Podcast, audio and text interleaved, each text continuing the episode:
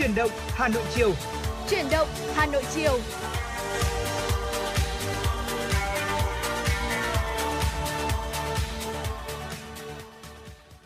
Quý vị và các bạn đang đến với chuyển động Hà Nội chiều, chương trình của Đài Phát thanh và Truyền hình Hà Nội được phát sóng trên tần số FM 96 MHz.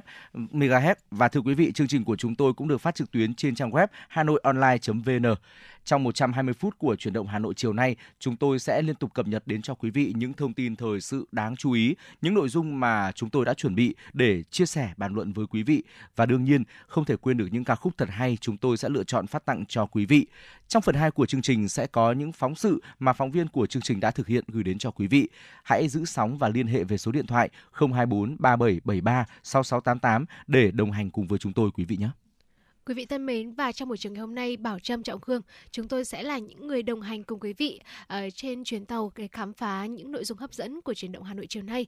Và quý vị cũng đừng quên nhé, hãy giữ sóng tương tác với chúng tôi qua hotline của chương trình 02437736688 quý vị, các bạn có vấn đề quan tâm cần chia sẻ hoặc mong muốn đưa tặng bạn bè, người thân một tác phẩm âm nhạc yêu thích, một lời nhắn yêu thương, hãy tương tác với chúng tôi và quý vị thân mến, à, như thường lệ thì có lẽ là để à, khởi động cho chuyển động Hà Nội chiều thì chúng ta sẽ cùng nhau đến với không gian âm nhạc.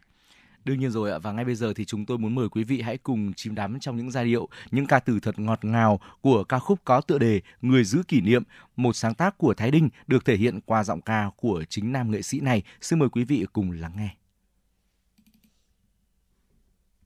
Em đặt xuống chẳng là tập thơ ngày hôm trước. Khi chiếc cốc em vừa uống, thật lạ chẳng giống khi xưa từng, khi mà những trang nhật ký. Ngày nào lạnh lùng em xóa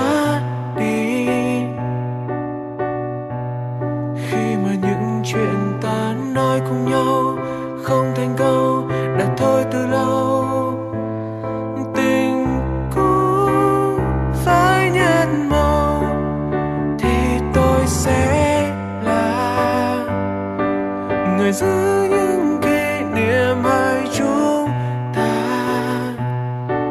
Để nếu như một ngày ta cách xa, tự nhắc tôi rằng mọi chuyện sẽ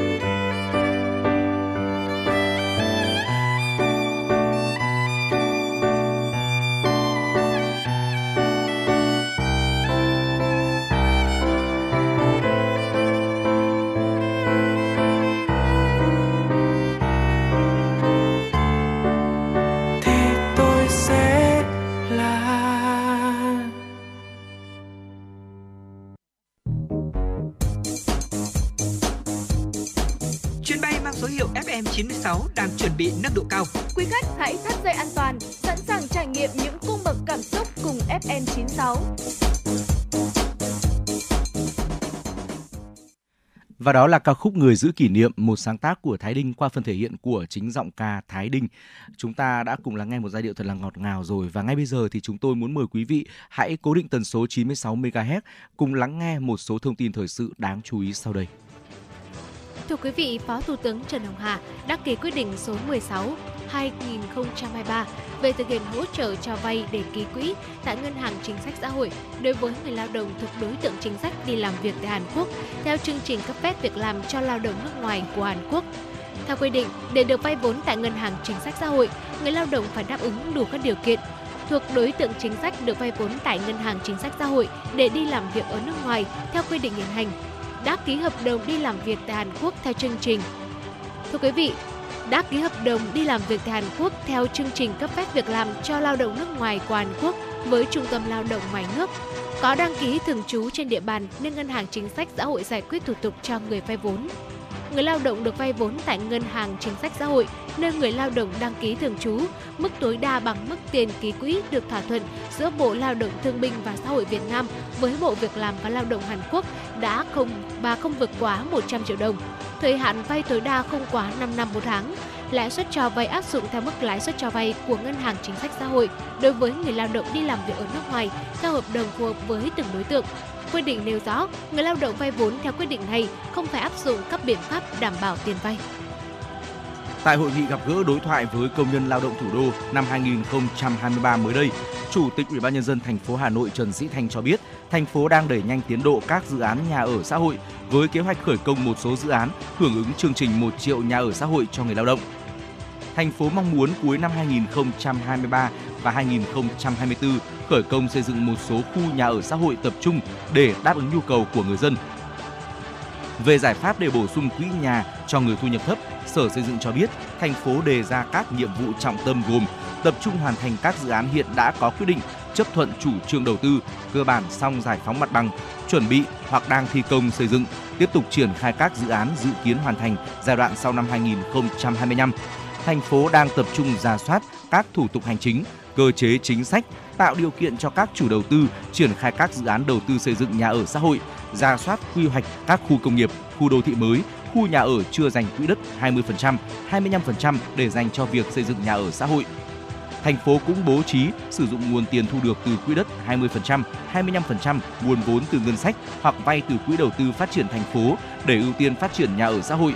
Kêu gọi huy động nguồn lực xã hội tham gia đầu tư xây dựng nhà ở xã hội tập trung, nhà ở xã hội cho thuê phục vụ công nhân và người lao động làm việc trong các khu công nghiệp. Gần nhất, thành phố đang khẩn trương thực hiện các thủ tục đầu tư xây dựng 5 khu nhà xã hội tập trung đã được Thủ tướng Chính phủ chấp thuận về nguyên tắc cho phép triển khai. Để cung cấp nguồn thực phẩm sạch cho người tiêu dùng thủ đô, các địa phương đã đẩy mạnh việc giám sát chất lượng nông lâm thủy sản, kịp thời phát hiện những sản phẩm không rõ nguồn gốc, xuất xứ, lưu thông trên thị trường. Công tác này cũng đã từng bước góp phần nâng cao nhận thức, hành động về vệ sinh an toàn thực phẩm, đảm bảo an toàn cho sức khỏe người tiêu dùng. Phó tri cục trưởng tri cục Quản lý chất lượng nông lâm sản và thủy sản Hà Nội, Hà Tiến Nghi cho biết, trong tháng hành động về an toàn thực phẩm năm 2023 trên địa bàn thành phố, không có vụ ngộ độc thực phẩm, bệnh truyền qua thực phẩm nào xảy ra. Các đoàn kiểm tra liên ngành đã lấy 18.271 mẫu xét nghiệm nhanh để đánh giá sàng lọc chất lượng an toàn thực phẩm.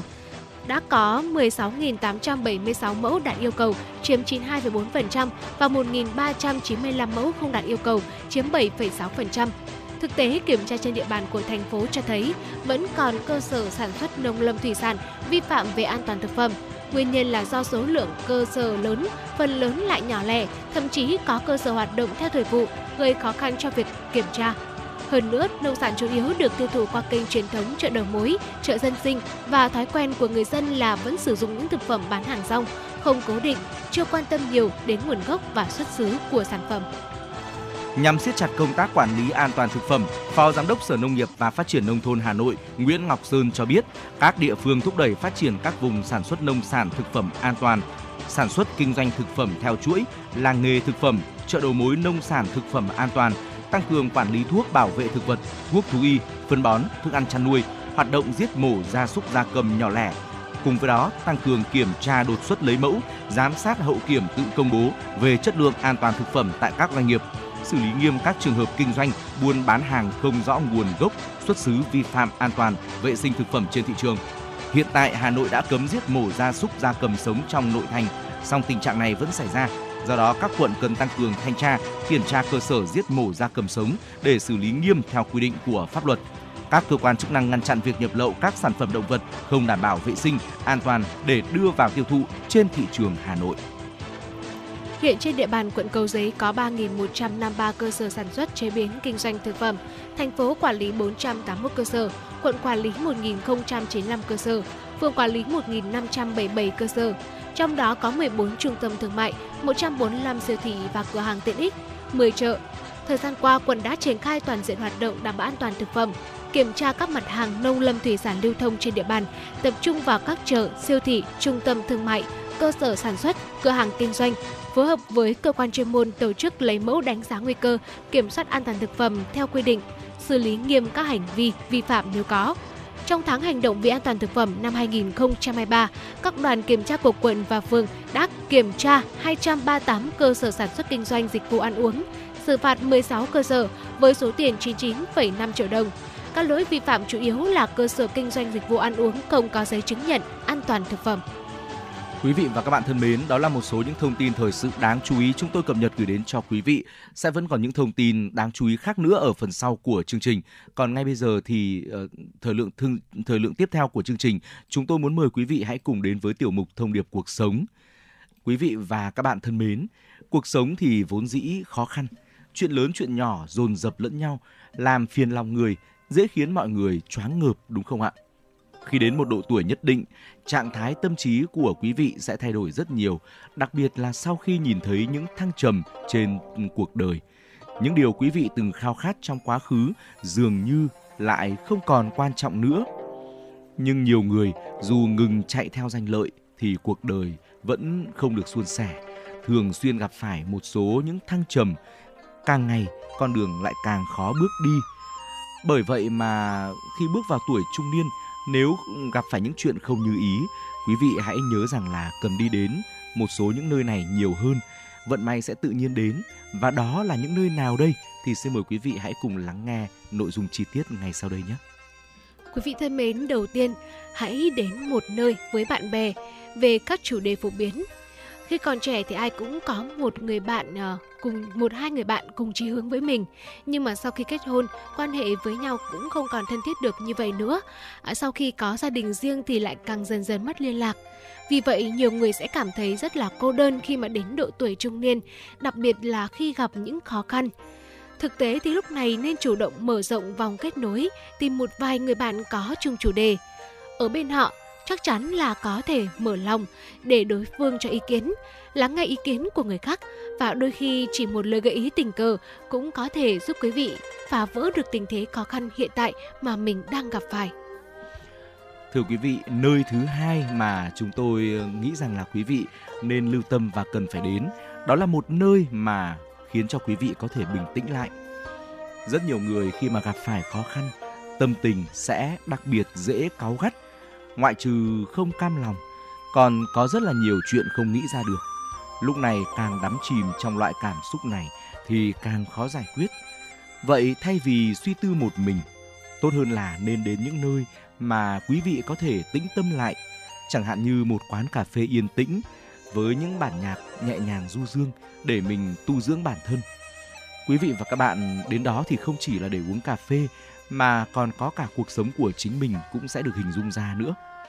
Khi mà quý vị thoát khỏi sự lo lắng và nóng này thì quý vị sẽ dễ dàng nhìn ra vấn đề ở đâu, cũng dễ dàng nhìn ra khuyết điểm của bản thân.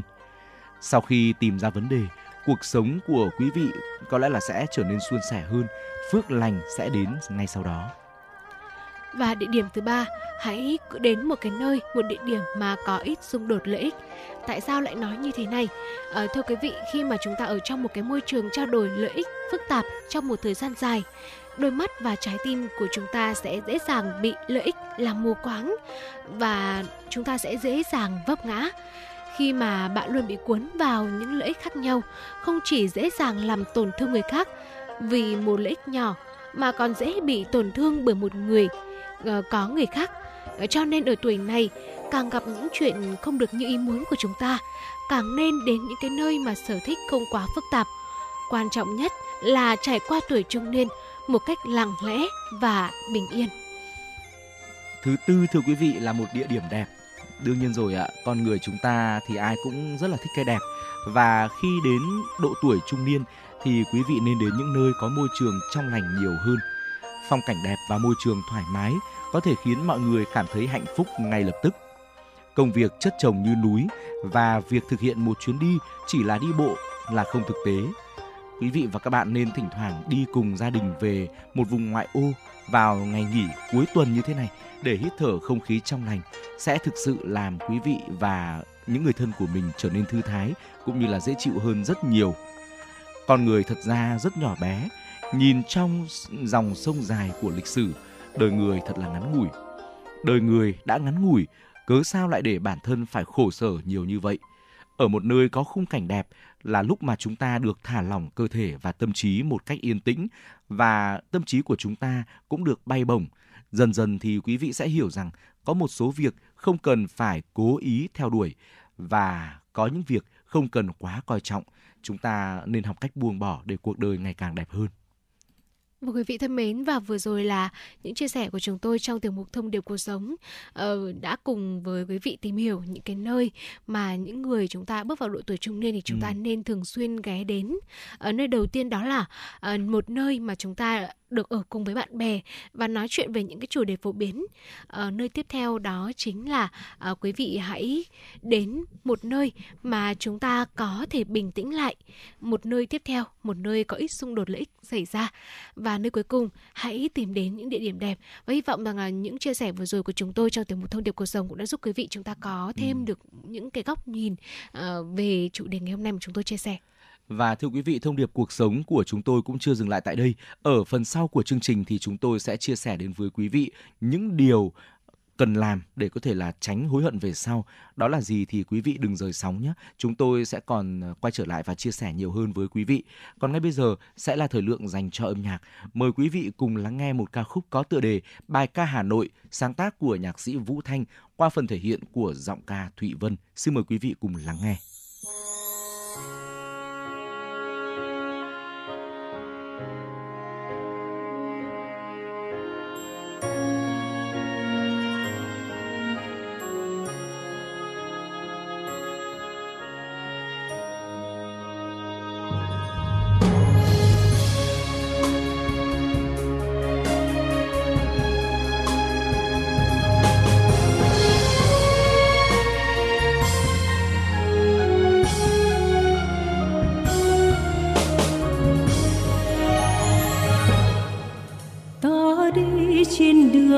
Đường núi rực rỡ chiến công.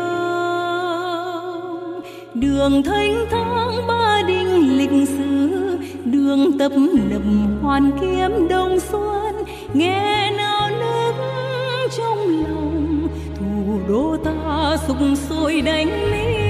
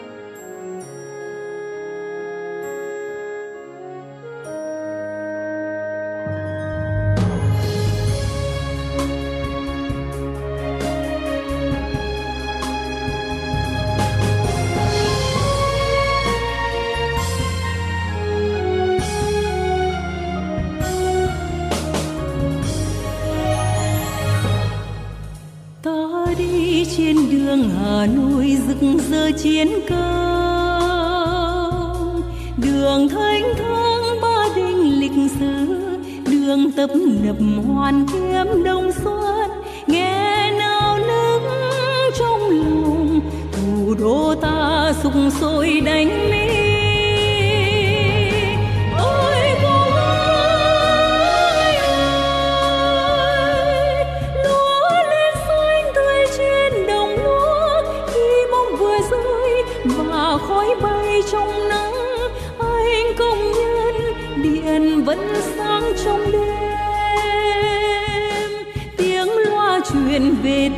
thắng trận giữa đất trời thủ đô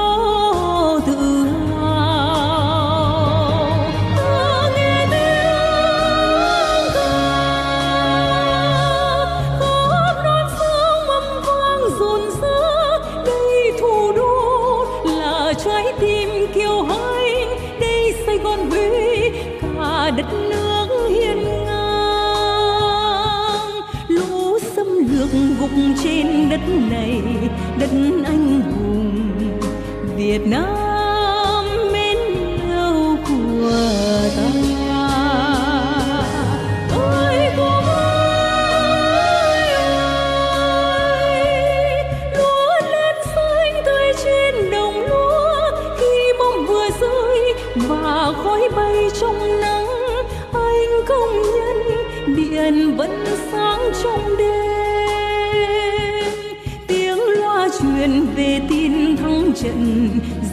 đất trời, thủ đô tự hào. Ta nghe tiếng ca khóp non sương âm vang rộn rã. Đây thủ đô là trái tim kiêu hãnh, đây sài gòn huế cả đất nước hiên ngang. Lũ xâm lược gục trên đất này đất anh hùng việt nam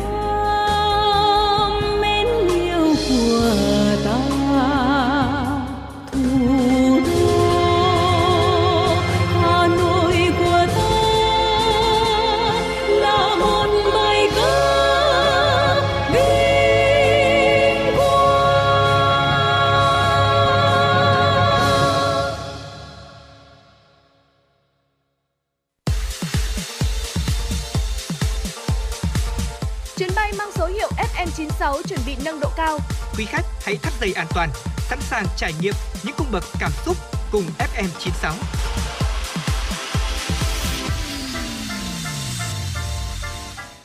Quý vị thính giả vừa cùng chúng tôi lắng nghe những giai điệu thật tự hào của ca khúc Bài ca Hà Nội, một sáng tác của nhạc sĩ Vũ Thanh qua phần thể hiện của giọng ca Thụy Vân. Tiếp nối chương trình ngay bây giờ sẽ là những thông tin thời sự quốc tế đáng chú ý. Xin mời quý vị cùng lắng nghe. Thưa quý vị, trong hai ngày mùng 1 và mùng 2 tháng 6, Bộ trưởng Ngoại giao nhóm các nền kinh tế mới nổi hàng đầu thế giới BRICS đã họp nhóm tại thành phố Castro để thảo luận về chương trình nghị sự chuẩn bị cho hội nghị thượng đỉnh của nhóm, dự kiến diễn ra vào tháng 8 tới đây. Trong bối cảnh an ninh chính trị toàn cầu những năm gần đây xuất hiện nhiều diễn biến phức tạp, tham vọng của các thành viên BRICS đã hướng tới mở rộng liên kết và tái cân bằng trật tự thế giới. Nhiều nội dung quan trọng đã được Bộ trưởng Ngoại giao Brazil Mauro Vieira, Nga, Sergei Lavrov, Ấn Độ, Subrahmanyam Yasanka, Nam Phi, Nadeli Pandor, Thứ trưởng Ngoại giao Trung Quốc Mã Triều Húc bàn thảo, trong đó tập trung vào các vấn đề đang được quan tâm trên toàn cầu. Trong tuyên bố chung có chủ đề Mũi hào vọng, Bộ trưởng Ngoại giao nhóm các nền kinh tế mới nổi hàng đầu thế giới tái khẳng định cam kết tăng cường khuôn khổ hợp tác theo ba trụ cột, bao gồm hợp tác chính trị và an ninh, kinh tế và tài chính, văn hóa và giao lưu nhân dân, đồng thời đề cao tinh thần của khối là tôn trọng và hiểu biết lẫn nhau, bình đẳng, đoàn kết và đồng thuận. Bộ trưởng Ngoại giao nhóm các nền kinh tế mới nổi hàng đầu thế giới cũng đã chỉ ra tác động đối với nền kinh tế thế giới từ các cách tiếp cận đơn phương, vi phạm luật pháp quốc tế và cũng lưu ý tình hình còn phức tạp hơn nữa bởi các biện pháp cưỡng chế kinh tế như là trừng phạt, tẩy chay, cấm vận và phong tỏa. Để đảm bảo an ninh toàn cầu, các bộ trưởng cũng kêu gọi tăng cường hành động chống khủng bố, kiểm soát vũ khí, giải trừ quân bị và không phổ biến vũ khí hạt nhân. Các bên nhắc lại lập trường quốc gia liên quan đến tình hình Ukraine và ghi nhận đánh giá cao các đề xuất có liên quan về hòa giải nhằm giải quyết cuộc xung đột thông qua đối ngoại, thông qua đối thoại và ngoại giao. Thưa quý vị, tập đoàn năng lượng Gazprom của Nga thông báo trong vòng một tuần sẽ ngừng bơm khí đốt trên cả hai nhánh của đường ống dòng chảy Thổ Nhĩ Kỳ. Quy định tạm ngừng cung cấp liên quan hoạt động bảo trì đường ống hàng năm diễn ra từ ngày mùng 5 đến 12 tháng 6. Dòng chảy Thổ Nhĩ Kỳ là tuyến đường ống xuất khẩu khí đốt đi qua Biển Đen. Công suất thiết kế của tuyến đường ống này là 31,5 tỷ mét khối khí đốt một năm. Thông qua hệ thống này, khí đốt được cung cấp đến Thổ Nhĩ Kỳ cùng các nước trong khu vực Nam và Đông Nam châu Âu. Ngừng trung chuyển khí đốt qua Thổ Nhĩ Kỳ sẽ làm giảm ít nhất là hai lần lượng khí đốt cung cấp cho các quốc gia thành viên Liên minh châu Âu EU.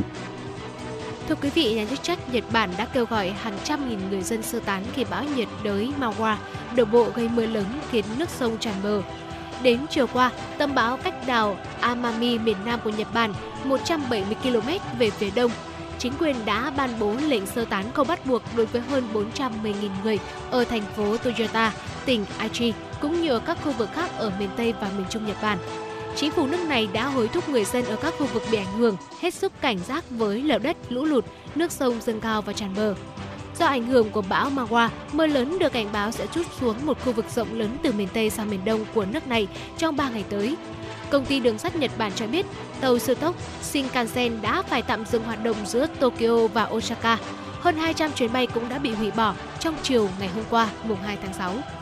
Bão cát và gió lớn đã ập vào thủ đô Cairo của Ai Cập, gây nhiều thiệt hại về tài sản, khiến một người thiệt mạng và 5 người khác bị thương. Bão cát kèm theo gió mạnh đã làm bật gốc cây trên các đường phố lớn và phá hủy 4 phương tiện trên cầu tháng 10 ở Cairo. Mái nhà bị tốc tại một số khu vực của thủ đô, bao gồm cả Madi. Bão cát cũng gây thiệt hại trên diện rộng ở sa mạc phía tây, bờ biển địa Trung Hải, Greater Cairo, đồng bằng sông Nin và các thành phố dọc theo kênh đào Suez kéo dài đến tận khu vực Thượng Ai Cập giới chức Ai Cập đã cho đóng cửa hai cảng của kênh đào Suez vào hôm 1 tháng 6 do thời tiết khắc nghiệt ở quốc gia đông dân nhất của Liên đoàn Ả Rập, nơi bão cát thường xảy ra vào mùa xuân. Để đối phó với bão cát, cơ quan khí tượng Ai Cập EMA khuyến cáo người dân tránh tiếp xúc trực tiếp với ánh nắng mặt trời và đeo khẩu trang khi ở ngoài trời, đặc biệt nếu họ bị bệnh xoang mũi hoặc các vấn đề sức khỏe liên quan đến dị ứng. Thưa quý vị, và vừa rồi là những điểm tin quốc tế được thực hiện bởi biên tập viên Kim Dung. Và quý vị thân mến, tiếp nối chương trình mời quý vị hãy cùng chúng tôi đến với không gian âm nhạc. Mời quý vị hãy cùng dành thời gian lắng nghe ca khúc có tựa đề Người Hà Nội, một sáng tác của nhạc sĩ Nguyễn Đình Thi qua phần thể hiện của giọng ca Đăng Dương, Lan Anh. Xin mời quý vị cùng lắng nghe.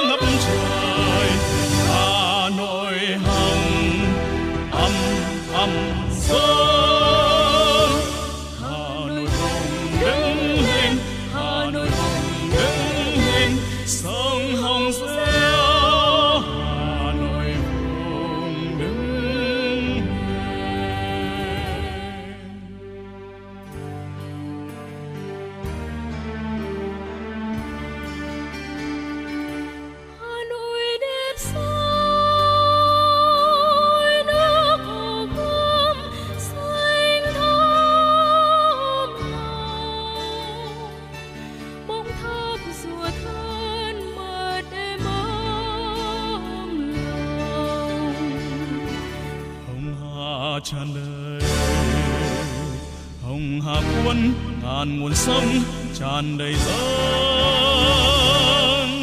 hà nội vui sao những cửa đổ. Tiêu tiết cánh gồng nấy ô chợ dừa kêu ô cầu rền làn áo xanh nâu, hà nội tươi thắm sông vui phố hè, mùi hồi trang trai. Những đôi mắt nào quanh co chen quanh rộn ràng đông xuân. Xanh tươi bát ngát tây hồ, hàng đào xíu diên, hàng đường, hàng bạc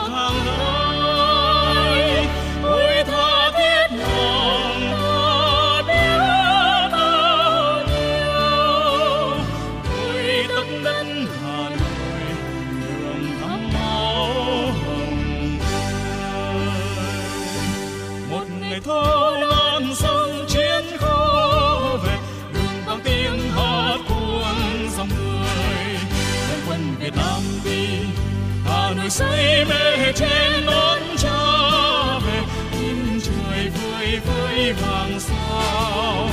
Ngày ấy trái vinh quang bằng hàn phương người thề nước Việt Nam yêu dấu, nhà soi bóng sông hồng hàm Hà Nội cháy khói lương ngập trời, Hà Nội hầm ầm ầm rông sông hồng reo thét lên xung phong cầm hồn sôi gầm sâu hùng cháy khắp phố hùng lên chiến sĩ trời Hà Nội đỏ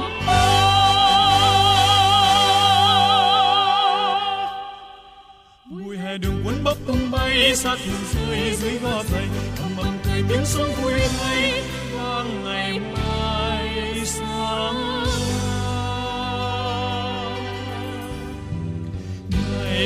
ngày lấp đi ánh sao tương bừng trói lọi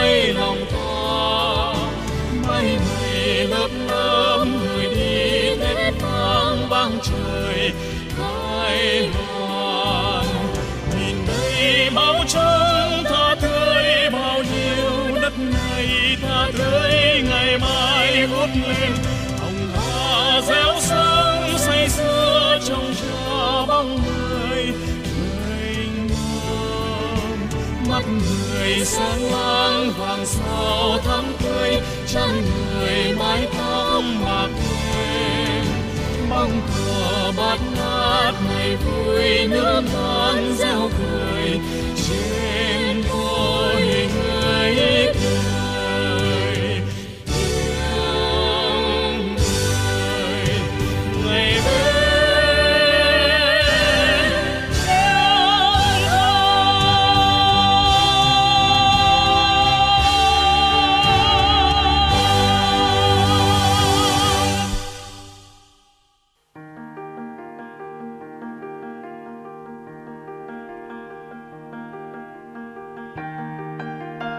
bạn đang theo dõi kênh FM 96 MHz của đài phát thanh truyền hình Hà Nội. Hãy giữ sóng và tương tác với chúng tôi theo số điện thoại 024 3773 6688. FM 96 đồng hành trên mọi nẻo đường.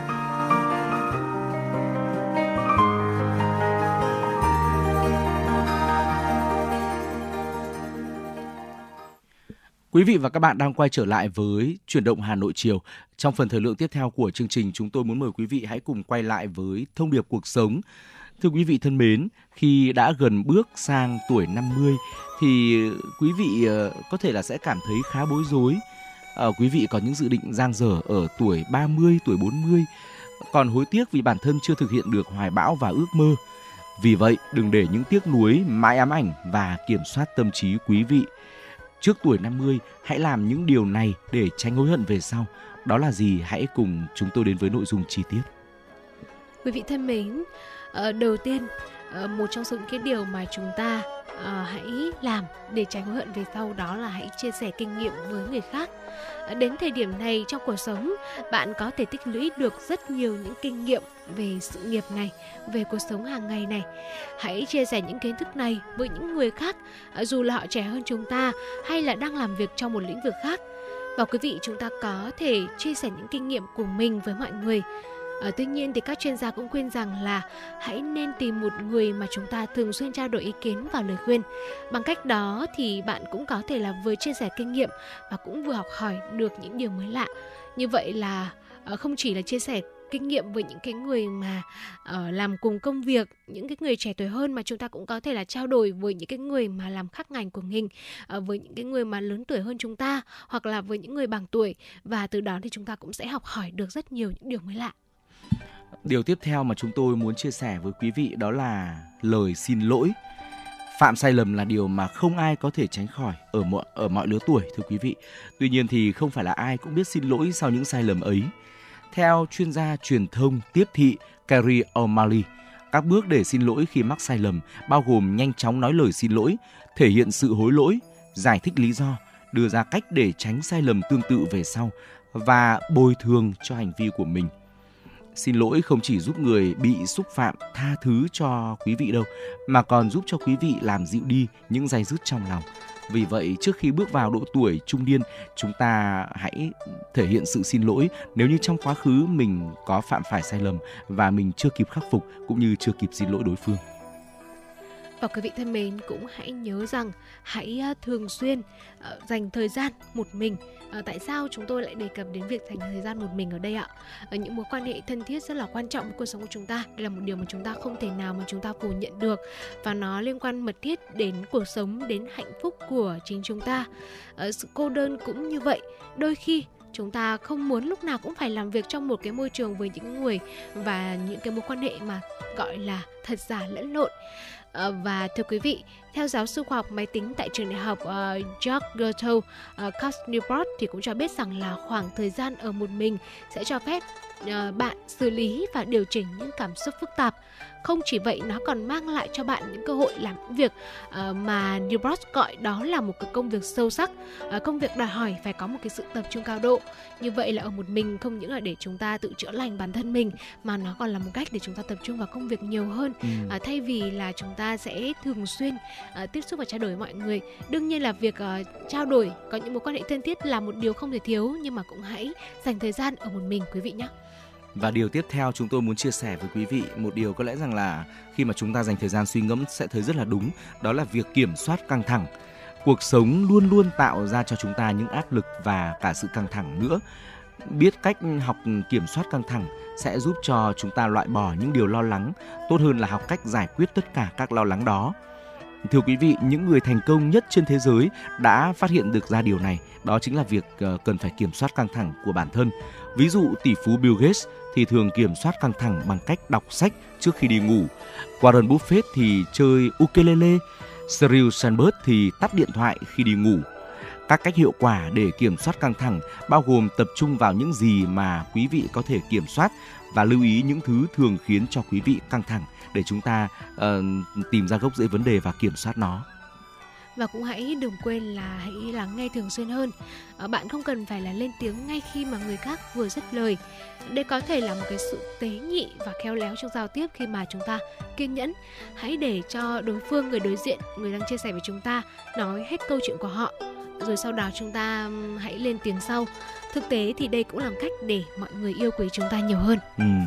và thưa quý vị việc mà chúng ta làm việc với những người mà chúng ta không thích cũng là một điều mà quý vị và các bạn hãy lưu tâm. Đặc biệt là chúng ta hãy làm điều này khi mà chúng ta uh, còn trẻ chúng ta chưa vào độ tuổi trung niên. Làm việc với những người mà quý vị không thích là một kỹ năng mềm mà mọi người nên có. Các nhà nghiên cứu cho biết rằng là tại nơi làm việc thường có nhiều người với nhiều tính cách khác nhau. Có những người đồng nghiệp thì có xu hướng thích gây xung đột với những người khác.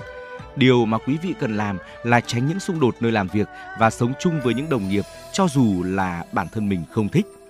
Quý vị có thể đối phó với một đồng nghiệp hống hách bằng cách nói với người đó rằng bạn đang bận làm việc, ông chủ giao phó và bỏ qua người đó nếu họ tiếp tục gây sự với bạn. Bạn cũng có thể là đối phó với một đồng nghiệp hay to tiếng chỉ bằng một cách đơn giản là yêu cầu người đó giữ bình tĩnh. Tóm lại trong môi trường công sở thì chúng ta phải đối diện với rất nhiều kiểu người khác nhau, mỗi người là một thế giới riêng rất là phức tạp. Và đương nhiên rồi sẽ có những người mà chúng ta không hề thích khi mà tiếp xúc với họ nhưng chúng ta vẫn buộc phải tiếp xúc hàng ngày. Và nên học cách thích nghi thì hơn thưa quý vị. Quý vị thân mến, có lẽ là làm việc với những người bạn không thích là một điều mà chúng ta rất là khó để có thể uh, mình dần mình trở thành một cái kỹ năng làm việc. Nhưng mà bà Trâm tin chắc rằng là nếu mà chúng ta có thể làm việc được với những người mà chúng ta không cảm thấy thích hoặc không thấy phù hợp lắm thì chắc chắn rằng là trong công việc nó cũng sẽ có những cái sự tiến triển, những cái sự phát triển. Ừ. và cũng đừng quên nhá, hãy tiết kiệm hưu trí uh, vào độ tuổi nghỉ hưu của chúng ta uh, nó cũng cận kề và chúng ta cần phải chuẩn bị để mình tận hưởng những cái năm nghỉ hưu nhàn hạ và thoải mái theo Lawrence Leon Cole của Business Insight, uh, ờ, khi mà chúng ta đã 40 tuổi rồi, chúng ta nên tiết kiệm gấp 3 lần so với mức lương hàng năm của mình. Uh, lý giải cho cái điều này thì uh, những cái uh, thì ông Lawrence Leon Cole cũng nói rằng là đầu tư tiền có thể làm tăng tiết kiệm theo cấp số nhân mà chúng ta không cần phải làm gì nhiều cả. Trên thực tế thì uh, bản thân của ông ấy cũng là một nhà kế hoạch tài chính có văn bằng. Ông ấy cũng chia sẻ thêm rằng là việc mà bỏ lỡ những cái sự tăng trưởng của thị trường chứng khoán thực sự còn rủi ro hơn với việc là chúng ta không đầu tư một chút nào. Đây quả là một cái lời khuyên rất là hữu ích, uh, tiết kiệm, hưu trí cũng như là có một cái sự đầu tư và để cho tuổi già không phải ừ, có những tiếc nuối thì chúng ta hãy lưu ý là dành thời gian cho gia đình ngay từ bây giờ. Trong một chuỗi bài đăng trên chuyên mục Reddit nói về nuối tiếc của những người từ độ tuổi 30, có nhiều người đã tỏ ra hối tiếc vì không dành nhiều thời gian cho gia đình của mình. Có người tiếc nuối vì không dành thời gian ở bên cha mẹ, không cùng đi bộ, đi du lịch, nói chuyện với những đấng sinh thành của mình. Một số người thì day dứt vì lại không có thời gian ở bên vợ con, mà dành quá nhiều thời gian cho công việc, vân vân. Theo một nghiên cứu của Đại học Harvard về sự phát triển của con người, những mối quan hệ tốt không chỉ giúp chúng ta hạnh phúc mà còn tăng cường sức khỏe. Một điều thú vị là nghiên cứu cũng chỉ ra rằng chất lượng của các mối quan hệ quan trọng hơn số lượng mối quan hệ khi mà chúng ta 30 tuổi. Vì vậy, trước khi thực sự cảm giác rằng là uh, tuổi trung niên đang ghé thăm mình rồi thì hãy luôn luôn dành thời gian cho gia đình. Gia đình sẽ luôn là ưu tiên số một quý vị nhé. Và điều cuối cùng chúng tôi muốn chia sẻ trong thông điệp cuộc sống ngày hôm nay đó là học cách từ chối. Ờ, chúng ta không thể là từ chối lời nhờ vả của bạn bè, đồng nghiệp ờ, cũng như là yêu cầu cấp trên. Có lẽ đây là cái quan điểm được rất là nhiều người uh, ghi nhớ trong đầu. Tuy nhiên thì điều này càng khiến cho cuộc sống trở nên mệt mỏi và căng thẳng nhiều hơn. Nhất là khi mà trước mặt chúng ta có một cái núi công việc cần mình phải giải quyết ngay. Uh, trong một vài trường hợp thì chúng ta nên nói không, thậm chí là nói không với sếp của mình. Theo các chuyên gia, uh, khi mà sếp giao cho chúng ta một nhiệm vụ mới mà chúng ta đang trong cái tình trạng là quá tài, chúng ta có thể nói và trao đổi với sếp là, em rất vui khi mà nhận được nhiệm vụ này. Nhưng mà điều đó đồng nghĩa với việc là những nhiệm vụ trước đó mà sếp giao sẽ bị hoãn lại cho đến ngày mai hoặc ngày kia bởi vậy nên là chúng ta sẽ phải dành 3 giờ tiếp theo để hoàn thành dự án này. Nên ừ. em xin phép là nói không. Em xin phép là từ chối công việc này. Đây là những lời khuyên mà các chuyên gia đã đề cập. Và quý vị nhớ nhé hãy học cách từ chối cho cuộc sống để cuộc sống của chúng ta có thể dễ dàng và được vận hành trơn tru hơn chắc chắn là như vậy rồi. Mặc dù đây cũng là một cách một một kỹ năng sống mà tôi nghĩ rằng là rất là khó đấy. Bởi vì nếu đặc biệt là với những ai có tính cách cả nể nhưng mà chúng ta cần phải học việc uh, nói ra từ không và học cách từ chối để đảm bảo cuộc sống của mình uh, trọn vẹn hơn. Và thưa quý vị đó là 9 điều mà chúng tôi tổng hợp chia sẻ với quý vị. Những điều mà chúng ta cần làm ngay từ bây giờ để về sau này khi mà chúng ta bước vào độ tuổi nghỉ hưu bước vào độ tuổi trung niên chúng ta nhìn lại chúng ta sẽ không phải hối tiếc về cuộc sống của mình và đương nhiên rồi có lẽ là sẽ còn rất là nhiều những điều khác nữa mà chúng ta cần làm thì chúng tôi cũng hy vọng là quý vị sẽ cùng chia sẻ đóng góp cho chương trình để chúng tôi có thêm được thông tin thật là hữu ích và chúng tôi sẽ chia sẻ với quý vị trong ờ, những số phát sóng lần sau của chuyển động Hà Nội. Còn bây giờ thì chúng tôi muốn mời quý vị quay trở lại với không gian âm nhạc trước khi tiếp tục đến với những thông tin thời sự đáng chú ý ở phần sau của chương trình. Mời quý vị cùng chúng tôi đến với giọng ca của ca sim Hoàng Vũ, ca khúc Hà Nội ngày trở về, một sáng tác của nhạc sĩ Phú Quang. Xin mời quý vị cùng lắng nghe. Trở về cùng tháng năm xưa, sau những con đường dâu dãi nắng mưa, bên quán nhỏ em buồn nghe lắng chuông chiều mưa xa giăng kín Hà Nội ơi, mỗi khi lòng xác sợ, tôi vội vã trở về, lấy cho mình dù chỉ là chút bóng đêm trên đường phố quen dù chỉ là một chiều sương răng lối cũ. Tôi bồi hồi khi chạm bóng cửa ô như ngày xưa, mỗi lần chạm vai ghế áo mẹ. Ôi nỗi nhớ muôn đời vẫn thế, như dòng sông hồng cuồn đỏ mãi trong tôi.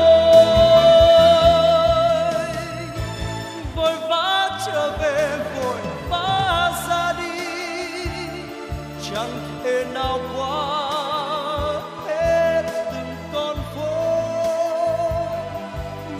nhưng đó mùa thu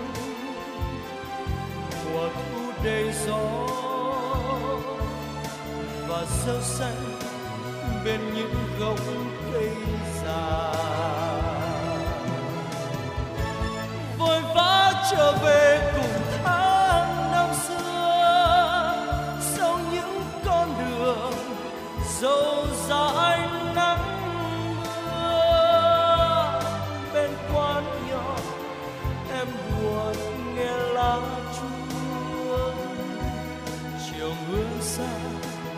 răng kín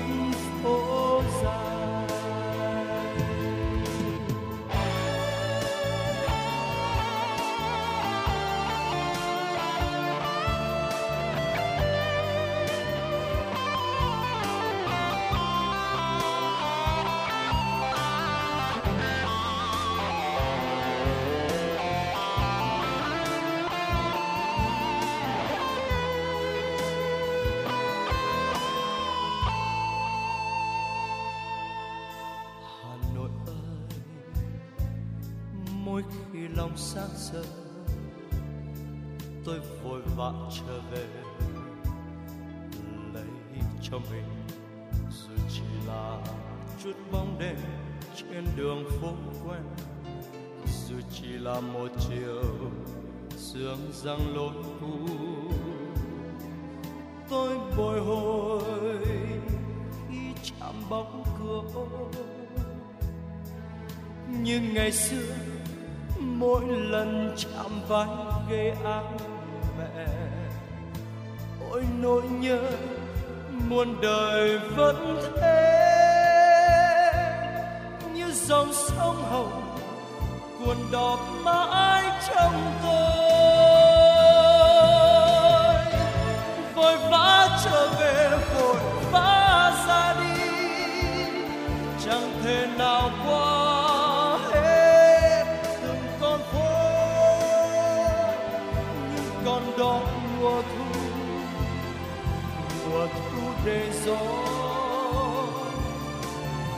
và sương bên những gốc cây già. Vội vã trở về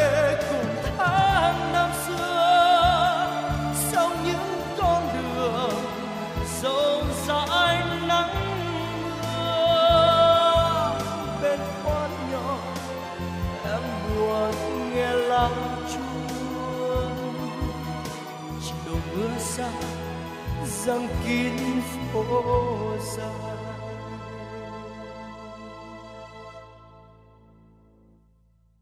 Hà Nội mỗi khi lòng xa rời, tôi vội vã trở về. Để nghe tim mình rưng rưng trong nước.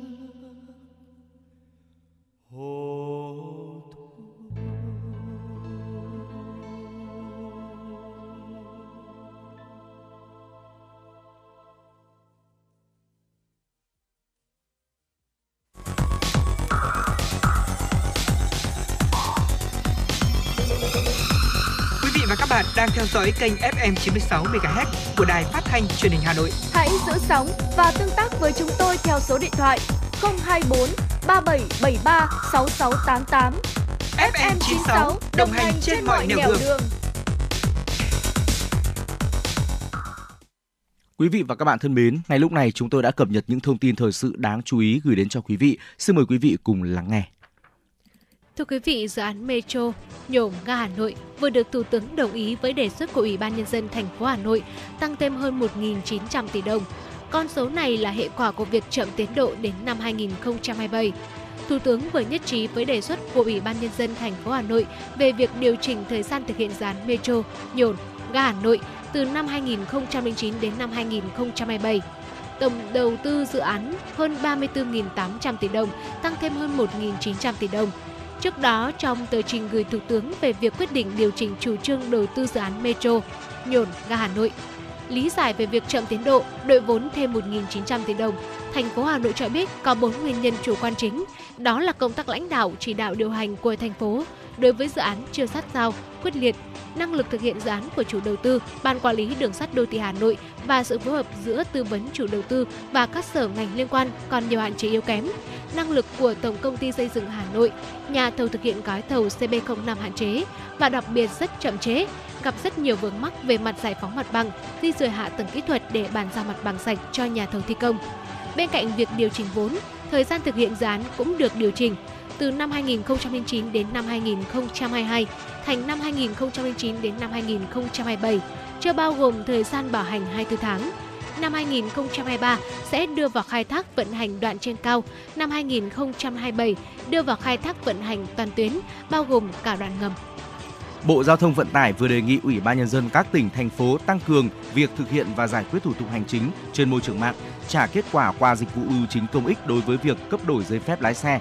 Cục Đường bộ Việt Nam đã hoàn thành kết nối dữ liệu khám sức khỏe người lái xe và mở rộng triển khai dịch vụ công trực tuyến trên phạm vi toàn quốc kể từ ngày 14 tháng 11 năm 2022. Để nâng cao hiệu quả cung cấp dịch vụ công trực tuyến toàn trình đổi giấy phép lái xe, Bộ Giao thông Vận tải đề nghị Ủy ban nhân dân các tỉnh, thành phố chỉ đạo Sở Giao thông Vận tải phối hợp với các đơn vị liên quan tăng cường tuyên truyền, nghiêm túc tiếp nhận, giải quyết hồ sơ trên hệ thống bảo đảm thời hạn theo quy định. Bộ Giao thông Vận tải cũng đề nghị Ủy ban nhân dân các tỉnh, thành phố yêu cầu Sở Y tế chỉ đạo các cơ sở y tế đủ điều kiện khám sức khỏe người lái xe trên địa bàn thực hiện kết nối, cập nhật dữ liệu khám sức khỏe lên hệ thống thông tin của Bảo hiểm xã hội Việt Nam theo hướng dẫn của Bộ Y tế. Tính đến ngày 25 tháng 5 năm 2023, hệ thống dịch vụ công trực tuyến trên phạm vi toàn quốc đã tiếp nhận hơn 4.200 hồ sơ, trong đó hoàn thành xử lý trả kết quả hơn 3.300 giấy phép lái xe cho người dân. Số lượng hồ sơ đăng ký trực tuyến đổi giấy phép lái xe phát sinh chủ yếu từ tháng 3 năm 2023 sau khi có nhiều cơ sở y tế hoàn thành kết nối cung cấp dữ liệu điện tử khám sức khỏe người lái xe. Tuy nhiên, tỷ lệ hồ sơ cấp đổi giấy phép lái xe trực tuyến trên tổng số hồ sơ cấp đổi còn thấp, thậm chí một số địa phương triển khai chậm, chưa phát sinh hồ sơ trực tuyến. Theo Cục Đường bộ Việt Nam, bình quân mỗi ngày có hơn 100 giấy phép lái xe được cấp đổi qua dịch vụ công quốc gia. Hiện thành phố Hà Nội vẫn duy trì hệ thống truy xuất nguồn gốc nông lâm thủy sản, thực phẩm thành phố Hà Nội check.hanoi.gov.vn Lũy kế đến nay, hệ thống đã hỗ trợ hướng dẫn và cấp tài khoản, tham gia quản lý và duy trì hệ thống quản lý cho 3.346 cơ sở là các hợp tác xã, cơ sở sản xuất, chế biến, sơ chế, đóng gói nông lâm thủy sản. Theo đó đã cấp 12.802 bộ mã truy xuất nguồn gốc các sản phẩm nông lâm thủy sản đủ các tiêu chí về an toàn thực phẩm lên hệ thống.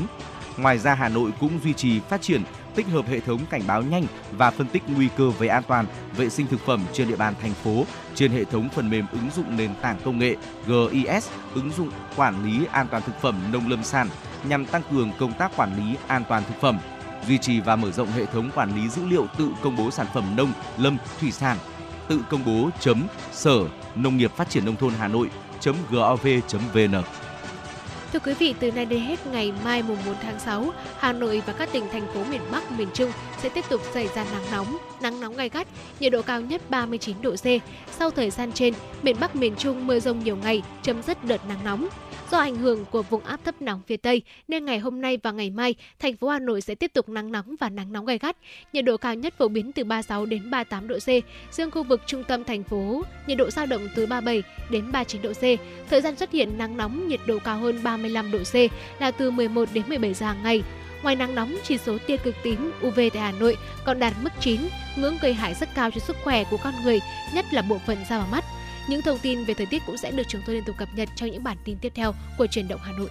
Thưa quý vị và thông tin thời tiết vừa rồi thì cũng đã dần khép lại 60 phút đầu tiên chúng tôi đồng hành cùng với quý vị trong chuyển động Hà Nội chiều.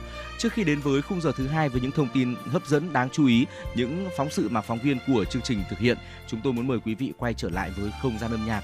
Hãy cùng chúng tôi lắng nghe giọng ca của nghệ sĩ ưu tú Mai Hoa với một sáng tác của nhạc sĩ Nguyễn Đức Toàn, ca khúc Hà Nội trái tim hồng. Xin mời quý vị cùng lắng nghe tôi hát bài ca ngợi ca hà nội, ơi thủ đô sao xuyên trong trái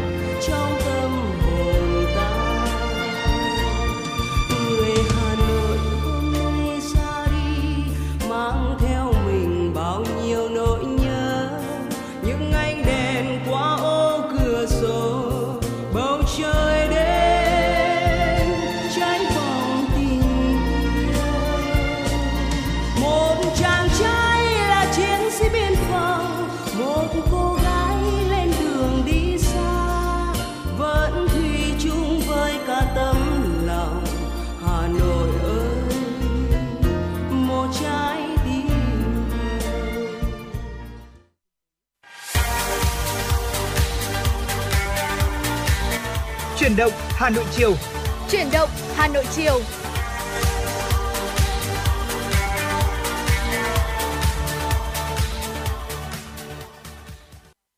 Quý vị và các bạn đang quay trở lại với chuyển động Hà Nội chiều, chương trình của Đài Phát thanh và Truyền hình Hà Nội được phát sóng trực tiếp trên tần số FM 96 MHz. Đồng thời chương trình của chúng tôi cũng được phát trực tuyến trên trang web hanoionline.vn. Thưa quý vị, trong 60 phút tiếp theo của chương trình từ 17 giờ đến 18 giờ, Trọng Khương và Bảo Trâm sẽ tiếp tục đồng hành với quý vị, chuyển đến cho quý vị những thông tin thời sự đáng chú ý. Bên cạnh đó thì trong những phút sắp tới, chúng tôi cũng sẽ có những phóng sự mà phóng viên của chương trình đã thực hiện gửi đến cho quý vị.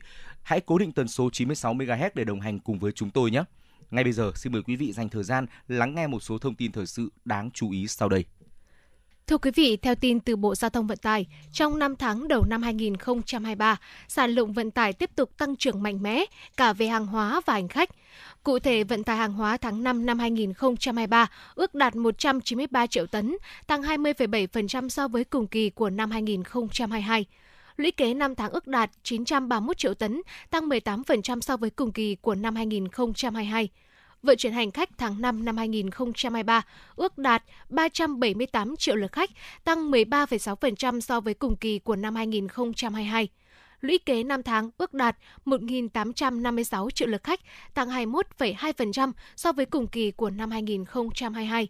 Trong đó, hàng không tăng trưởng 37,1%, đường biển tăng trưởng 66,8%, đường sắt tăng trưởng 98,1%, đường bộ tăng trưởng 19,3%, đường thủy tăng trưởng 41,7%. Để hỗ trợ doanh nghiệp trước tình trạng giá nhiên liệu tăng cao, Bộ Giao thông Vận tải đã chỉ đạo triển khai nhiều giải pháp giảm chi phí vận tải, chi phí sản xuất kinh doanh. Bộ cũng yêu cầu các hãng hàng không xử lý chậm, hủy chuyến và nâng cao chất lượng dịch vụ phục vụ khách hàng chấn chỉnh các sai phạm trong hoạt động vận tải đường bộ, phối hợp với các cơ quan chức năng kiểm tra, xử lý tình trạng xe quá tải trọng tại một số địa phương. Thông tư số 08 vừa ban hành sửa đổi bổ sung một số điều của thông tư 16/2021 quy định về kiểm định an toàn kỹ thuật và bảo vệ môi trường phương tiện giao thông cơ giới đường bộ, chính thức có hiệu lực từ ngày hôm nay, mùng 3 tháng 6. Theo đó, các xe ô tô chở người đến 9 chỗ không kinh doanh vận tải có thời gian sản xuất đến 7 năm và thời gian sản xuất từ 13 đến 20 năm đã được cấp giấy chứng nhận tem kiểm định trước ngày 22 tháng 3 năm 2023 và vẫn còn hạn kiểm định tính đến ngày 3 tháng 6 năm 2023 sẽ được tự động giãn chu kỳ kiểm định theo chu kỳ mới. Cơ quan đăng kiểm sẽ tự động cấp giấy xác nhận thời hạn hiệu lực của giấy chứng nhận tem kiểm định đối với các phương tiện trên. Chủ xe không cần đưa xe đến trung tâm đăng kiểm. Theo tính toán, có hơn 1,9 triệu ô tô đến 9 chỗ không kinh doanh vận tải được lùi thời hạn kiểm định thêm 6 tháng. Việc tự động giãn chu kỳ kiểm định không áp dụng cho các trường hợp giấy chứng nhận kiểm định, tem kiểm định hết hiệu lực trước ngày thông tư này có hiệu lực. Do đó, các phương tiện có hạn kiểm định trước ngày 3 tháng 6 năm 2023 vẫn phải đến các trung tâm đăng kiểm, kiểm định xe để được cấp giấy chứng nhận tem kiểm định. Theo thống kê của Cục Đăng kiểm Việt Nam, có gần 156.000 xe thuộc diện này.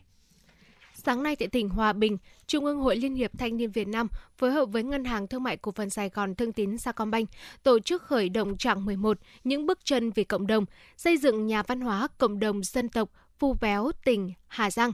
Chương trình được khởi động đồng loạt tại 63 tỉnh thành kể từ ngày hôm nay đến ngày 25 tháng 6 năm 2023. Đây cũng là hoạt động thiết thực ý nghĩa của các cấp bộ hội, hội viên, thanh niên cả nước hưởng ứng chiến dịch thanh niên tình nguyện hè năm 2023. Ban tổ chức cho biết, chương trình Những bước chân vì cộng đồng đã triển khai được 10 chặng với hơn 100.000 lượt vận động viên tham gia, đóng góp 10 tỷ đồng cho quỹ xây dựng nhà cộng đồng cho đồng bào dân tộc thiểu số ít người, gồm Chứt, Lự, La Ha, Lô Lô, Phà Thèn, Màng và Cờ Lao. Dịp này, ban tổ chức đã trao tặng hai công trình trường đẹp cho em trị giá 400 triệu đồng, ba nhà hạnh phúc trị giá 240 triệu đồng, 40 xuất quà cho 20 gia đình có hoàn cảnh khó khăn và 20 em học sinh. Trao biển nhận đỡ đầu một em học sinh đến năm 18 tuổi với mức hỗ trợ là 500.000 đồng trên một tháng. Trao tặng một phòng máy trị giá 80 triệu đồng cho người dân tỉnh Hòa Bình, tổng giá trị hơn 810 triệu đồng. Thưa quý vị, Trung tâm Thông tin của Tổng cục Du lịch thuộc Bộ Văn hóa, Thể thao và Du lịch cho biết, tờ The Independent của Anh mới đây đã đề xuất Việt Nam là một điểm đến tuyệt vời ở Đông Nam Á, không thể bỏ qua dành cho du khách Anh. Theo The Independent, Đông Nam Á là khu vực hội tụ của những nền văn hóa đa dạng cùng những giá trị truyền thống, tôn giáo đặc trưng, cũng là nơi sở hữu những ngôi đền, chùa cổ kính và thắng cảnh thiên nhiên tuyệt đẹp với khí hậu nhiệt đới dễ chịu. Một trong những lựa chọn hàng đầu của khách du lịch Anh là Việt Nam có vẻ đẹp tự nhiên đa dạng. Trong số đó, các điểm đến như Hà Nội, Đà Nẵng và thành phố Hồ Chí Minh dành cho những người muốn trải nghiệm giá trị khác biệt. Thủ đô Hà Nội nổi bật với những công trình kiến trúc mang dấu ấn Pháp cổ, đặc biệt là khu phố cổ được bảo tồn và vẫn lưu giữ được nét cổ kính qua thời gian. Theo bạn, thứ gì tạo nên sự tự tin cho chúng ta khi nói chuyện? Cách ăn nói hay là ngôn ngữ cơ thể? Với tôi, đó là nụ cười. Cảm ơn các bác sĩ của nhà khoa Quang Hưng đã giúp tôi có được bí quyết chinh phục người mình thích. Một nụ cười tự nhiên và rạng rỡ. Thật chẳng ngờ, nhà khoa Quang Hưng đã giúp tôi hoàn thiện mình, trở nên tự tin hơn mỗi khi giao tiếp với đối tác, khách hàng với một nụ cười đầy rạng rỡ và thu hút. Nhà khoa Quang Hưng đã tiếp thêm tự tin cho những nụ cười thêm tươi. Sứ mệnh tiếp thêm tự tin cho nụ cười. Nhà khoa Quang Hưng tin cậy điểm 10 Thay đổi bản thân, nâng tầm giá trị mỗi người. Tới ngay nhà khoa Quang Hưng đây. Tư vấn, chăm sóc, tận tình. Y bác sĩ chuyên môn cao thấu hiểu tâm tình. Thiết bị hiện đại, phục vụ hết mình. Tới ngay nhà khoa Quang Hưng để tự tin là chính mình. Hiện nay, Nha khoa Quang Hưng đang có chương trình thăm khám và điều trị miễn phí các bệnh răng miệng cho trẻ em dưới 12 tuổi. Hãy ghé ngay Nha khoa Quang Hưng tại số 4 lô A32, cổng chào khu đô thị Gelesimco A, An Khánh, Hoài Đức, Hà Nội hoặc số 150 Phan Đình Phùng, thị trấn Phùng hay ngã ba chợ Tân Lập, Đan Phượng. Chi tiết liên hệ 024 777 06699 hoặc truy cập website nha khoa quang hưng.com. Chuyến bay mang số hiệu FM96 đang chuẩn bị nâng độ cao. Quý khách hãy thắt dây an toàn, sẵn sàng trải nghiệm những cung bậc cảm xúc cùng FN96.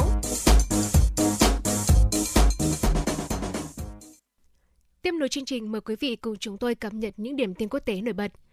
Thưa quý vị, trong chuyến thăm và làm việc tại bang Colima của Mexico, phái đoàn Ủy ban Hiệp hội các quốc gia Đông Nam Á tại Mexico đã khẳng định cơ hội hợp tác giữa ASEAN và địa phương này là rất lớn, nhất là khi hai bên cùng chia sẻ nhiều điểm tương đồng trong các chính sách phát triển kinh tế và thu hút đầu tư nước ngoài.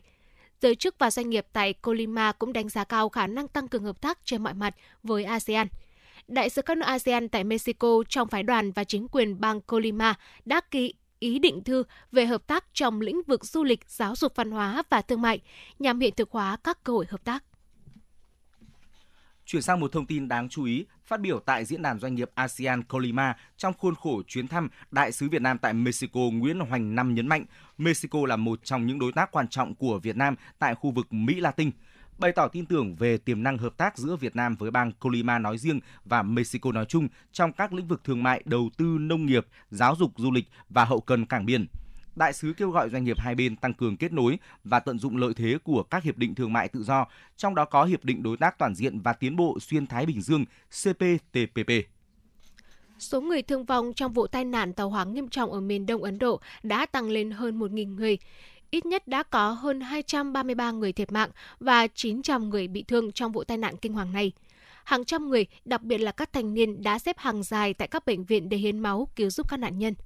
Tai nạn xảy ra sau khi đoàn chở tàu Coromandel Express chạy từ thành phố Kolkata đến thành phố Chennai đã bị trượt bánh và bị đổ sau vụ va chạm với một tàu chở hàng ở quận Barasori thuộc bang Odisha vào ngày hôm qua đội cứu hộ đã lập tức được điều đến hiện trường, trong khi các tổ công tác của chính phủ và lực lượng không quân cũng đã được huy động để trợ giúp.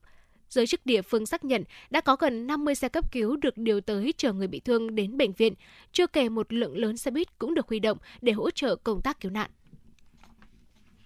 Thưa quý vị, đã có một người thiệt mạng và ít nhất là 17 người bị thương sau vụ cháy lớn tại tòa nhà 7 tầng ở Rome, Italia. Vụ cháy tòa nhà ở khu vực Colli Anion, phía đông của thủ đô Rome, của Italia vào chiều qua theo giờ địa phương hiện đã được kiểm soát. Lính cứu hỏa đang kiểm tra tòa nhà để tìm bất cứ ai có thể vẫn còn bị mắc kẹt bên trong. Thi thể nạn nhân là một thanh niên khoảng 20 tuổi chưa rõ danh tính, được tìm thấy trên cầu thang ở tầng trên của tòa nhà. Giới chức sở tại cho biết nguyên nhân dẫn đến vụ cháy đang được điều tra và công tố viên địa phương đã đến hiện trường. Chỉ huy lực lượng cứu hỏa Alessandro Paola thông tin hiện vẫn chưa thể xác định ngọn lửa bắt đầu từ đâu, Tuy nhiên, theo một nguồn tin, vụ hỏa hoạn có thể bắt nguồn từ một chiếc ô tô bị cháy. Ngọn lửa từ chiếc ô tô đã bén vào một số bình khí acetylen để tại công trường, dẫn tới vụ nổ khiến tòa nhà bị cháy. Ông Paula xác nhận đã có hai hoặc ba vụ nổ trước khi ngọn lửa bao trùm giàn giáo của tòa nhà đang trong quá trình cải tạo.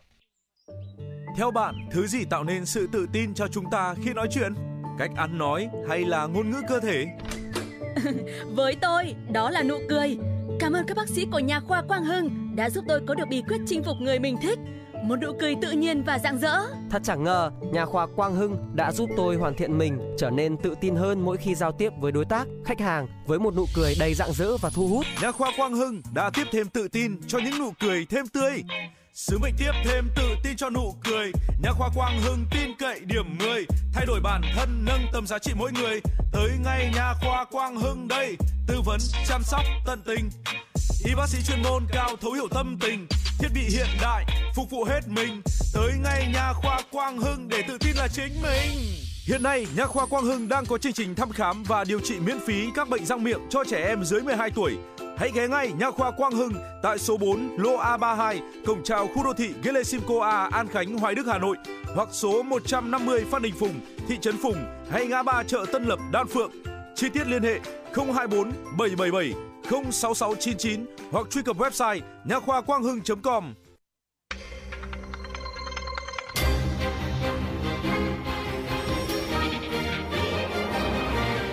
Bản tin pháp luật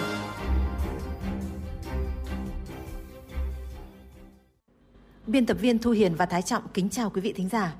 Thông tin sử dụng QR để tiếp nhận giải quyết thủ tục hành chính sẽ mở đầu cho bản tin ngày hôm nay. Từ ngày 25 tháng 5, việc áp dụng cung cấp mã QR trong quá trình tiếp nhận, giải quyết thủ tục hành chính phải đảm bảo theo tiêu chuẩn Việt Nam. Mã QR được in ở góc bên trái của các giấy tờ, được xuất bản từ dữ liệu của hệ thống thông tin giải quyết thủ tục hành chính. Trong đó mã QR phải bao gồm mã số hồ sơ, mã thủ tục hành chính, mã định danh của tổ chức, cá nhân thực hiện thủ tục hành chính. Trên giấy tờ được xuất bản, tên hệ thống thông tin cung cấp dữ liệu và thời điểm xuất bản. Ngoài ra, mã QR trên giấy tiếp nhận và hẹn trả kết quả phải cung cấp thêm ngày hẹn trả kết quả. Mã QR trên kết quả giải quyết thủ tục hành chính phải cung cấp thêm dữ liệu về thời hạn, phạm vi có hiệu lực nếu có. Công an thành phố Hà Nội thông tin, hiện nay xuất hiện các sàn giao dịch ngoại hối trái phép thu hút nhiều người tham gia đầu tư. Các sàn được các đối tượng xấu giới thiệu các dự án có nguồn gốc từ nước ngoài, liên kết với sàn giao dịch tiền điện tử lớn trên thế giới với lãi suất cam kết từ 10 tới 30% một tháng. Công an thành phố Hà Nội đề nghị người dân cảnh giác trước các thông tin các sàn giao dịch nước ngoài đầu tư với lãi suất cao để tránh bị các đối tượng xấu lợi dụng thực hiện các hành vi vi phạm pháp luật. Vừa qua, Công an quận Nam Từ Liêm đã tạm giữ 18 đối tượng sinh từ các năm 2005 đến 2007 về hành vi gây dối trật tự công cộng. Theo điều tra, do mâu thuẫn trên mạng xã hội, 18 thanh thiếu niên thuộc hai nhóm đã hẹn nhau mang tuyếp sắt gắn dao phóng lợn đến khu vực sân vận động Mỹ Đình để giải quyết. Phát hiện vụ việc, lực lượng chức năng công an quận Nam Từ Liêm đã triển khai lực lượng ngăn chặn và bắt giữ các đối tượng. Thưa quý vị, dù hóa đơn điện tử được triển khai trên toàn quốc gần một năm qua, nhưng hiện tượng xuất khống mua bán hóa đơn điện tử vẫn diễn ra phổ biến, thậm chí là công khai. Những đường dây mua bán hóa đơn lên tới hàng nghìn tỷ đã được triệt phá tại nhiều địa phương trong thời gian gần đây cho thấy vẫn còn rất nhiều đối tượng bất chấp pháp luật, trục lợi từ hóa đơn, gây thất thoát nguồn thu lớn cho ngân sách nhà nước. Phóng sự sau đây sẽ đề cập đến nội dung này. Xuất phát từ nhu cầu hợp thức hóa chi phí của cá nhân và tổ chức, lợi dụng sự thông thoáng của chính sách, nhiều đối tượng đã thành lập doanh nghiệp chỉ với mục đích để mua bán, sử dụng hóa đơn bất hợp pháp, chiếm đoạt tiền thuế của ngân sách nhà nước. Đáng chú ý, thời gian gần đây, việc mua và bán hóa đơn điện tử khống còn được giới thiệu công khai tại nhiều tài khoản mạng xã hội. Nhập từ khóa mua hóa đơn điện tử tại mục tìm kiếm trên tài khoản Facebook cá nhân, dễ dàng tìm được những lời mời chào cung cấp dịch vụ viết hóa đơn với đủ tất cả các ngành nghề. Kèm theo đó là cam kết uy tín, doanh nghiệp có hoạt động. Tổng cục thuế khẳng định các hành vi đăng tải thông tin, quảng cáo mua bán trái phép hóa đơn là vi phạm các quy định của Luật Quản lý thuế số 38 và Nghị định số 123 của Chính phủ. Bộ trưởng Bộ Tài chính Hồ Đức Phước nhấn mạnh. Lợi dụng cái việc là phát hành và sử dụng hóa đơn điện tử để đẩy cái chi phí sản xuất lên, đẩy cái chi phí dịch vụ lên, đồng thời là gian lận thuế của nhà nước và dùng cái hóa đơn điện tử để mà hoàn thuế giá trị gia tăng có nghĩa là chiếm đoạt cái ngân sách của nhà nước. Để có nguồn hóa đơn xuất bản cho những cá nhân, tổ chức có nhu cầu, nhiều đối tượng đã bất chấp pháp luật thành lập hoạt động công ty làm bình phong nhưng không sản xuất kinh doanh nhằm mua bán trái phép hóa đơn với quy mô lớn. Không còn là cảnh báo, chỉ trong thời gian ngắn, các cơ quan chức năng đã phát hiện và triệt phá các đường dây mua bán trái phép hóa đơn gây thiệt hại cho ngân sách nhà nước từ số tiền hàng trăm tới hàng tỷ đồng. Nhằm ngăn chặn nạn mua bán hóa đơn điện tử bất hợp pháp, Bộ Tài chính đã chỉ đạo toàn ngành thuế tăng cường quản lý, giám sát việc phát hành và sử dụng hóa đơn điện tử trên toàn quốc. Bên cạnh việc tăng cường công tác tuyên truyền, cảnh báo sớm, ngành thuế đã triển khai nhiều giải pháp, trong đó việc chính thức đưa vào vận hành, triển khai hệ thống phân tích cơ sở dữ liệu và quản lý hóa đơn điện tử để phát hiện và ngăn chặn kịp thời các trường hợp vi phạm về hóa đơn. Ông Giang Văn Hiển, Phó vụ trưởng vụ thanh tra, kiểm tra thuế, Tổng cục Thuế và bà Nguyễn Thu Trà, trưởng ban quản lý rủi ro, Tổng cục Thuế cho rằng tuyên truyền về chính sách pháp luật về ờ, thuế và hóa đơn đưa ra các cảnh báo rủi ro cho người dân doanh nghiệp biết về các cái trường hợp ấy doanh nghiệp đã bị cơ quan công an khởi tố liên quan đến hành vi mua bán sử dụng hóa đơn ờ, không hợp pháp kể cả người ờ, bán lẫn người mua. Và đặc biệt ấy, là người mua cũng phải tự nhận thức rằng ấy là cái hành vi vi phạm của mình là cơ quan thuế đã có dữ liệu ngay lập tức. Những cái kết quả của cái phân tích trong hóa đơn ờ, trong cái trí tuệ nhân tạo này chúng tôi cũng phát hiện được những cái hiện tượng những cái những cái vấn đề trong cái sử dụng hóa đơn thì sẽ được tổng quát hóa để thành những cái chỉ đạo cho các cục thuế có có những cái tuyên truyền à, và hướng dẫn người nộp thuế làm cho chính xác với cái quy định và từ đó là nâng cao cái à, năng lực tuân thủ tự nguyện của người nộp thuế trong cái việc thực hiện nghĩa vụ thuế. Vâng thưa quý vị, nộp thuế là quyền lợi, nghĩa vụ của các doanh nghiệp và mọi công dân. Tuy nhiên, vẫn có những đối tượng lợi dụng kẽ hở của chính sách hoặc lợi dụng chính sách ưu đãi để trốn thuế, thu lợi bất chính. Những hành vi này sẽ bị xử lý nghiêm, qua đó tạo sự minh bạch, công bằng trong môi trường kinh doanh. Đến đây, thời lượng bản tin pháp luật hôm nay xin được tạm dừng. Cảm ơn quý vị đã quan tâm theo dõi. Bây giờ xin mời theo dõi tiếp các chương trình của Đài Phát thanh và Truyền hình Hà Nội.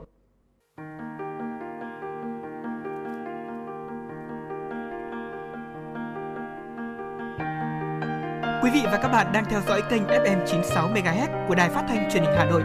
Hãy giữ sóng và tương tác với chúng tôi theo số điện thoại 024 3773 6688. FM 96 đồng hành trên mọi nẻo đường.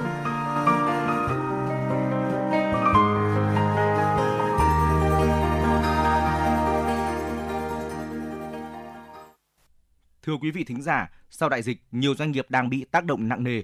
Để tăng trưởng, cần tái định vị được năng lực của doanh nghiệp trong nước và thực trạng nền kinh tế toàn cầu. Mời quý vị cùng đến với phóng sự có tựa đề Tái định vị doanh nghiệp để phát triển bền vững.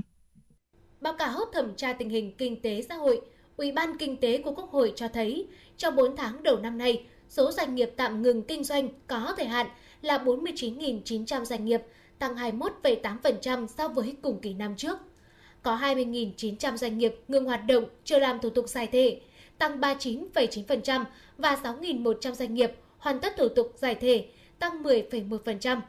Bình quân một tháng có 19.200 doanh nghiệp rút lui khỏi thị trường. Đáng lo ngại hơn là tình hình nói trên có thể tiếp tục diễn biến phức tạp, khó khăn hơn trong thời gian tới. Việc tái định vị doanh nghiệp để phát triển bền vững xuất phát từ câu chuyện về khả năng tồn tại và phát triển của doanh nghiệp – đã thay đổi rất nhiều trong bối cảnh hậu Covid-19 và biến động chung của thế giới. Dịch Covid-19 đã gây ra sự đứt gãy, áp tách, đình trệ trong sản xuất kinh doanh và chuỗi sản xuất cung ứng toàn cầu. Tiếp đó là những bất ổn từ cuộc xung đột của Nga-Ukraine tác động rất nhiều đến các hoạt động kinh tế. Và từ đó chính sách của các quốc gia có nhiều thay đổi. Cùng với đó là những biến động trên thị trường tài chính ngân hàng thế giới. Điều này khiến các nhà doanh nghiệp phải đặt ra câu hỏi định vị lại doanh nghiệp của mình như thế nào để tồn tại và phát triển. Sự tồn tại của doanh nghiệp đang là câu chuyện lớn, có nhiều khó khăn, đòi hỏi doanh nghiệp cần định vị lại các giá trị cốt lõi như là năng lực cạnh tranh, năng lực công nghệ, cùng cách quản lý của đơn vị mình. Bối cảnh mới đã tạo ra những thách thức rất lớn với các nhà lãnh đạo, nhà quản lý doanh nghiệp và với cả cơ quan quản lý nhà nước. Các chuyên gia cho rằng, dù bối cảnh có nhiều gam màu xám, nhưng cũng cho thấy những cơ hội nếu doanh nghiệp kịp thời nắm bắt, hòa nhịp vào các xu thế mới, tranh thủ các động lực tăng trưởng từ kinh tế xanh và chuyển đổi số, thu hút các nguồn lực đầu tư mới. Vì vậy, đây là thời cơ để doanh nghiệp tạo ra đột phá, nền tảng để bất tốc trong tương lai. Tuy nhiên, theo khảo sát chỉ số năng lực cạnh tranh cấp tỉnh CPI của VCCI cho thấy, cộng đồng doanh nghiệp gặp nhiều khó khăn trong quá trình hoạt động sản xuất kinh doanh do những tác động tiêu cực từ dịch COVID-19 và suy thoái kinh tế. Các doanh nghiệp nhỏ và vừa chiếm số lượng lớn, đóng góp khoảng 40% GDP, nộp ngân sách nhà nước 30% và thu hút gần 60% lao động, nhưng dễ bị tổn thương khi gặp các bất lợi từ bên ngoài như là dịch bệnh, thiên tai, chiến tranh. Chủ tịch VCCI Phạm Tấn Công nhấn mạnh. Câu chuyện đặt ra đó là cái mục tiêu phát triển của doanh nghiệp phải như thế nào. Không phải phát triển là chúng ta kiếm được lợi nhuận chúng ta đem về nữa. Mà bây giờ tức là phải phát triển bền vững. Phát triển có quan tâm đến các yếu tố xã hội rất nhiều. Yếu tố SCG môi trường xã hội về quản trị doanh nghiệp. Phát triển có quan tâm vấn đề đạo đức và văn hóa kinh doanh.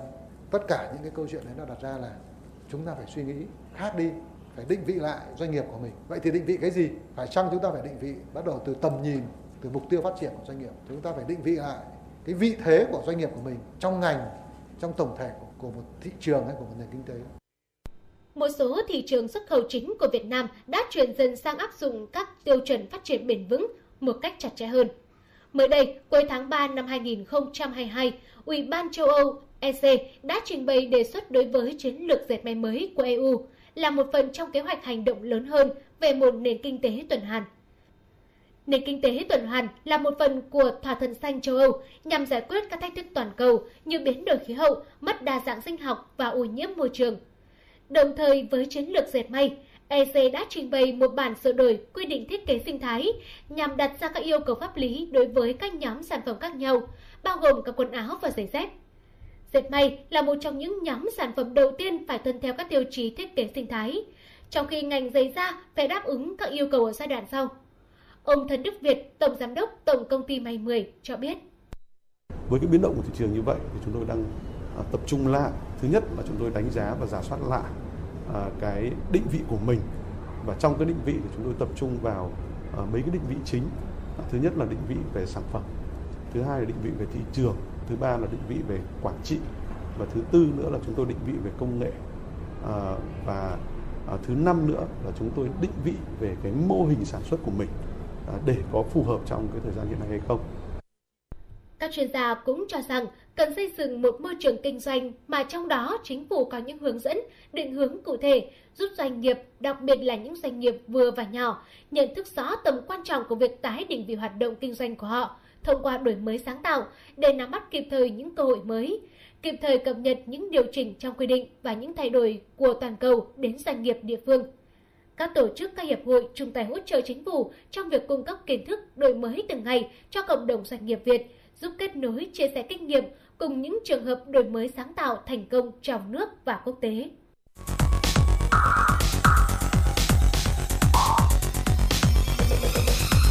Quý vị và các bạn đang theo dõi kênh FM 96 MHz của đài phát thanh truyền hình Hà Nội. Hãy giữ sóng và tương tác với chúng tôi theo số điện thoại 024 3773 6688.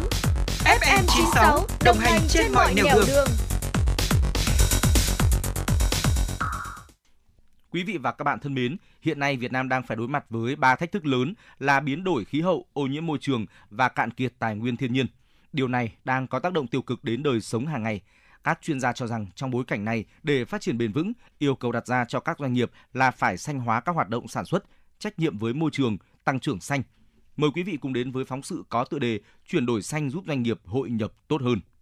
Có mặt trên thương trường gần nửa thế kỷ qua, công ty cổ phần sữa Việt Nam Vinamilk là thương hiệu nổi tiếng được nhiều người tiêu dùng trong và ngoài nước biết đến. Cùng với việc luôn quan tâm đến chất lượng sản phẩm, việc phát triển bền vững trong các hoạt động của mình luôn được ban lãnh đạo doanh nghiệp chú trọng. Cụ thể, công ty đã xây dựng hệ thống trang trại sinh thái Vinamilk Green Farm với tổng vốn đầu tư ban đầu hơn 3.000 tỷ đồng và được xây dựng đạt chuẩn Global Gap. Các trang trại này đều thực hiện canh tác theo phương pháp hữu cơ, không sử dụng phân bón hóa học, không thức trừ sâu và ứng dụng vòng tuần hoàn tái tạo đất để quản lý tài nguyên. Cùng đó, diện tích mảng xanh được duy trì tỷ lệ bao phủ trên 70% tại các trang trại nhằm giúp hạn chế các tác động từ môi trường bên ngoài. Ông Nguyễn Quốc Khánh, Giám đốc điều hành khối nghiên cứu và phát triển Công ty Cổ phần Sữa Việt Nam Vinamilk cho biết. Hệ thống trang trại Green Farm của Vinamilk là một điển hình cho việc phát triển bền vững, thực hành nông nghiệp tái tạo. Ở tại cái hệ thống trang trại của Vinamilk, chúng tôi ứng dụng những cái năng lượng tái tạo như năng lượng mặt trời, hệ thống công nghệ ờ, biogas để giảm thiểu phát thải khí metan và dùng công nghệ ờ, atomic carbon hữu cơ để giảm cái khí metan và giảm mùi hôi cho trang trại. Bên cạnh đó, chúng tôi có những cái hành động phát triển bền vững cho cộng đồng. Rõ ràng, phát triển bền vững là xu thế không thể đảo ngược trong bối cảnh hiện nay. Vì thế, ngày càng nhiều doanh nghiệp Việt lựa chọn con đường phát triển có trách nhiệm xã hội, tăng trưởng xanh, phát triển bền vững là một hướng đi tất yếu và duy nhất. Bởi lợi ích từ thực hiện quá trình này sẽ tạo thuận lợi cho doanh nghiệp, gia tăng năng suất cũng như tìm kiếm đối tác mới và những nhà đầu tư mới, đặc biệt trong việc mở rộng xuất khẩu sản phẩm của doanh nghiệp trong khu vực và toàn cầu.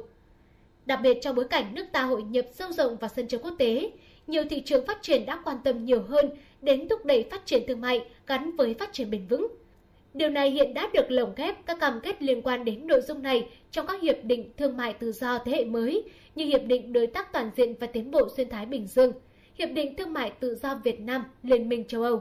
Ông Thomas Wiersing, đại diện lâm thời phái đoàn Liên minh châu Âu EU tại Việt Nam cho biết, thực thi Hiệp định Thương mại Tự do Việt Nam, Liên minh châu Âu sẽ có thêm lộ trình cắt giảm thuế quan trong năm nay.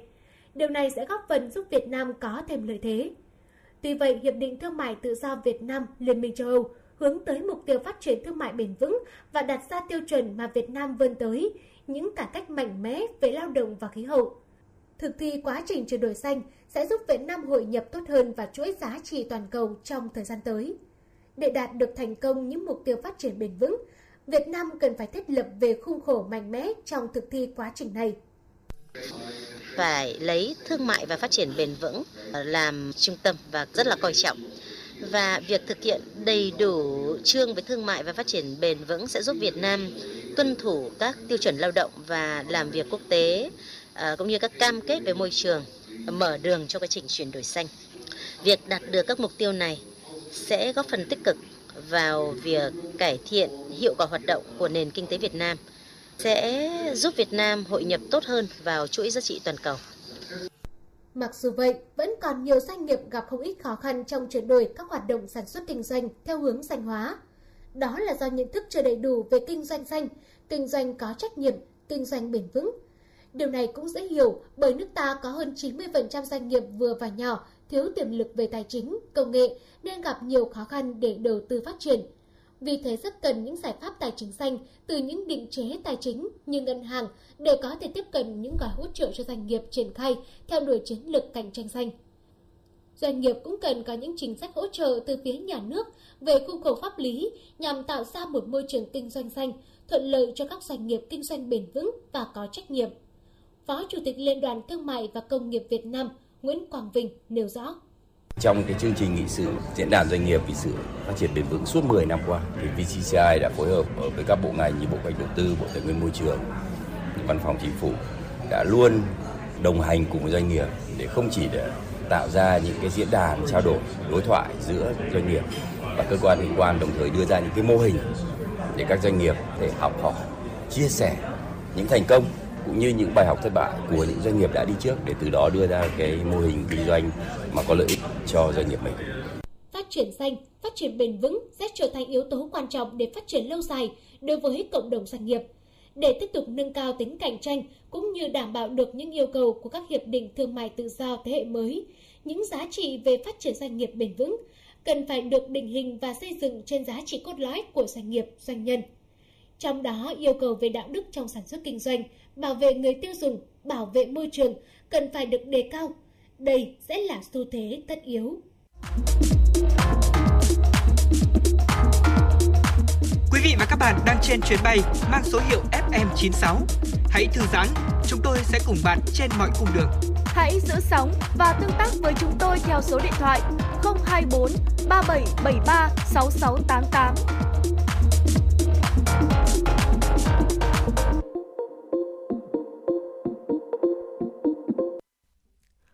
Quý vị và các bạn đang nghe chương trình Truyền động Hà Nội chiều được phát trực tiếp trên tần số FM 96 MHz của Đài Phát thanh Truyền hình Hà Nội. Chỉ đạo nội dung Nguyễn Kim Khiêm, chỉ đạo sản xuất Nguyễn Tiến Dũng, tổ chức sản xuất Quang Hưng, biên tập Quang Hưng, đạo diễn Ngọc Ánh, MC Bảo Trâm Trọng Khương, thư ký Kim Dung cùng kỹ thuật viên Bảo Tuấn phối hợp thực hiện. Còn bây giờ, quý vị và các bạn hãy giữ sóng để cùng lắng nghe bài hát Nồng nàn Hà Nội, một sáng tác và cũng qua phần hiện của nhạc sĩ Nguyễn Đức Cường.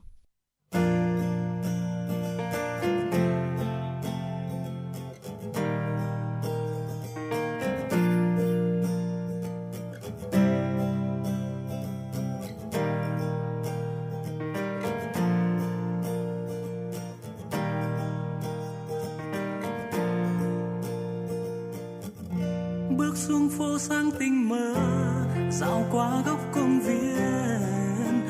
Có bao điều người người chào bình minh đang đến, nhìn cụ già tập dưỡng sinh, sao trong tâm ta thấy bình yên? Một hà nội rất thân quen, yeah. Mặt trời hồng rạng rỡ, phố xa bỗng nhiên càng đông.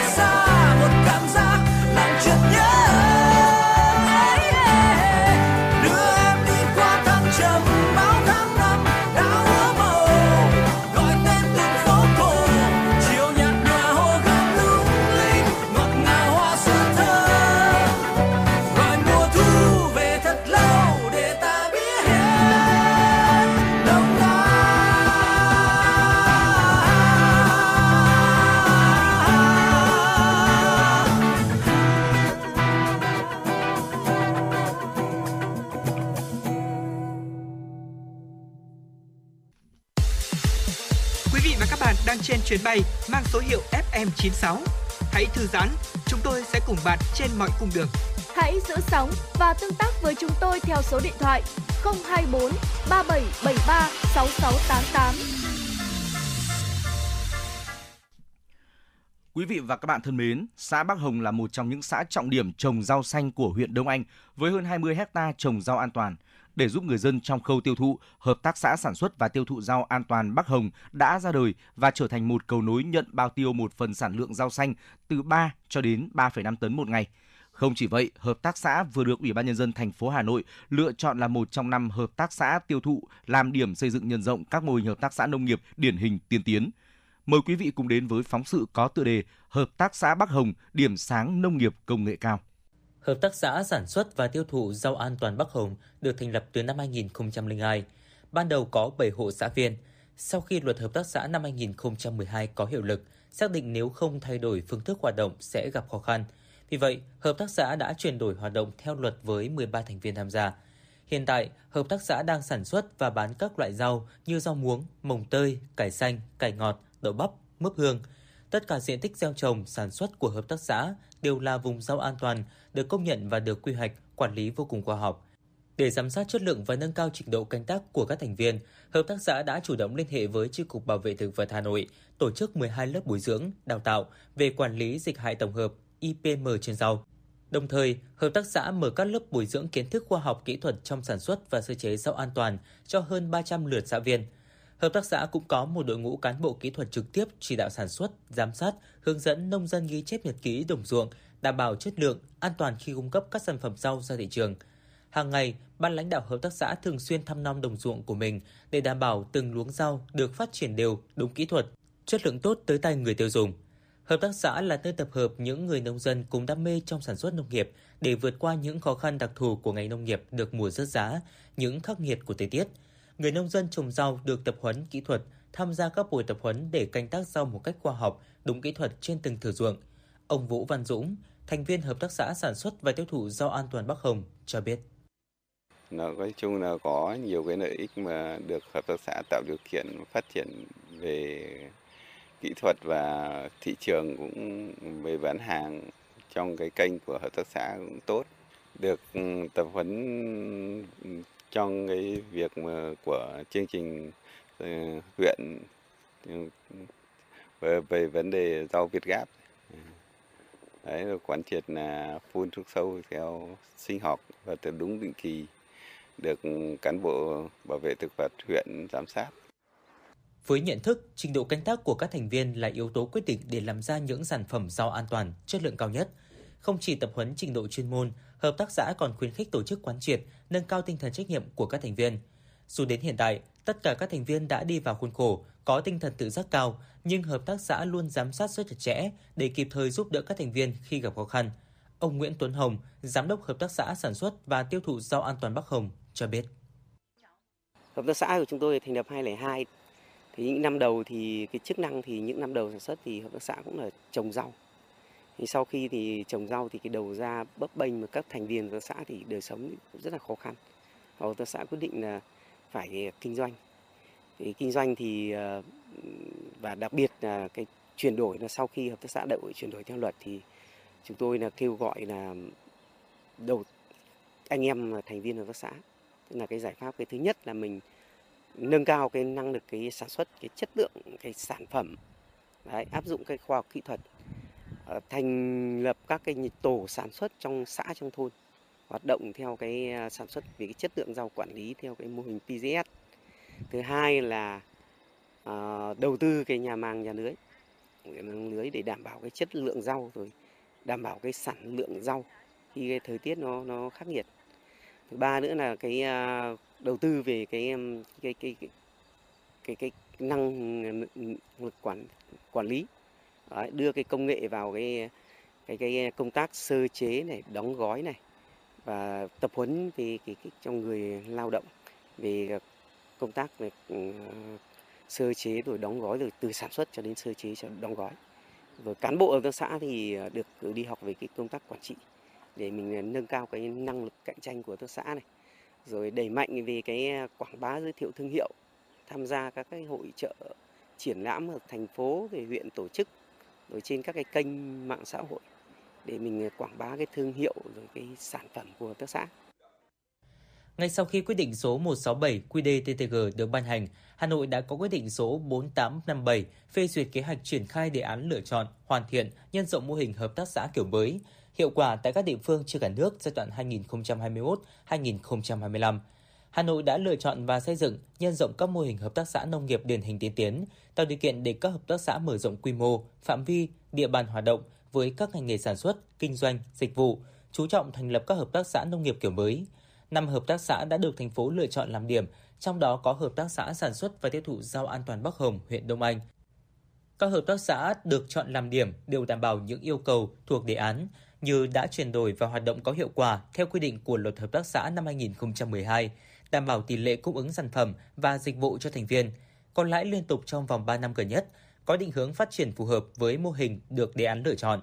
Ông Nguyễn Tuấn Hồng, Giám đốc Hợp tác xã Sản xuất và Tiêu thụ Rau An toàn Bắc Hồng cho biết. Thì đây là vinh dự, nhưng cái nhiệm vụ cũng thấy là nặng nề.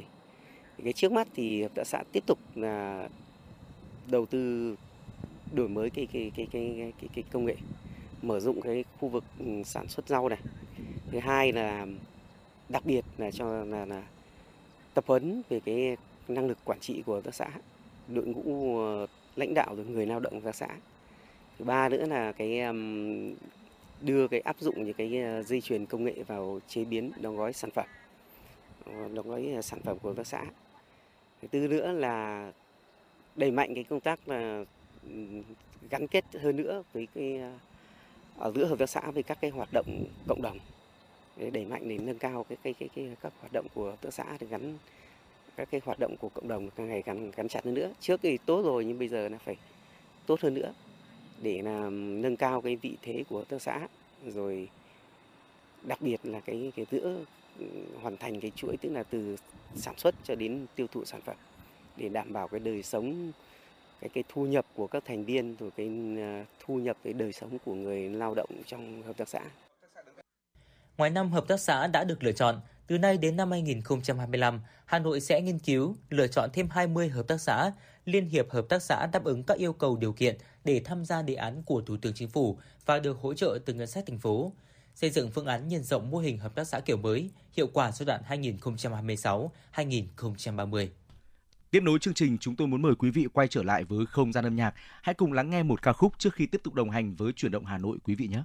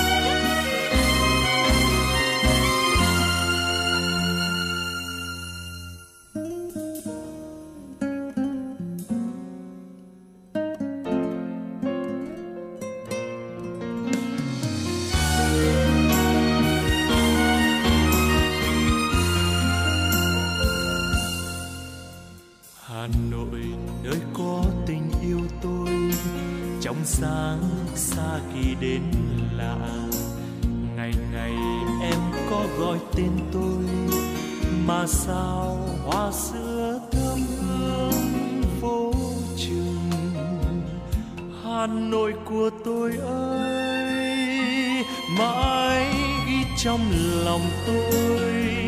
Kỷ niệm thời yêu dấu, hát mãi dài điều em.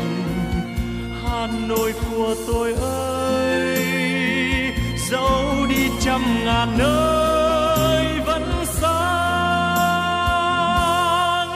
những thăng long đông đô ngàn năm, cứ bên tôi đi trên đường quê hồn nhiên nét duyên xưa chàng an, và em trẻ mãi có trong nhau đêm dương cầm phố, lác giác thu em sương giọt rơi, từng mài ngói xô nghiêng về nhau. Tình em khát trong tôi, hà nội.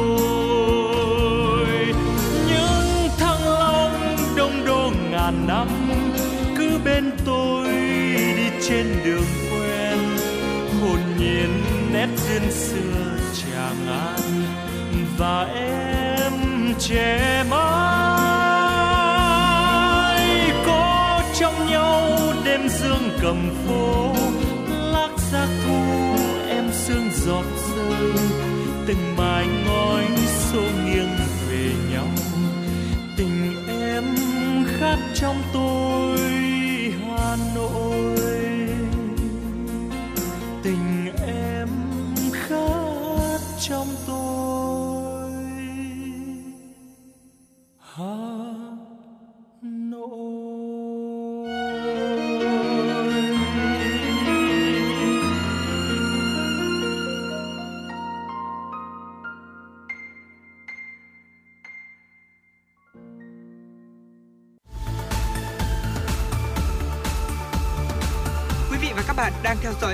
FM 96 MHz của đài phát thanh truyền hình Hà Nội. Hãy giữ sóng và tương tác với chúng tôi theo số điện thoại 024 3773 6688. FM 96 đồng hành trên mọi nẻo đường. đường.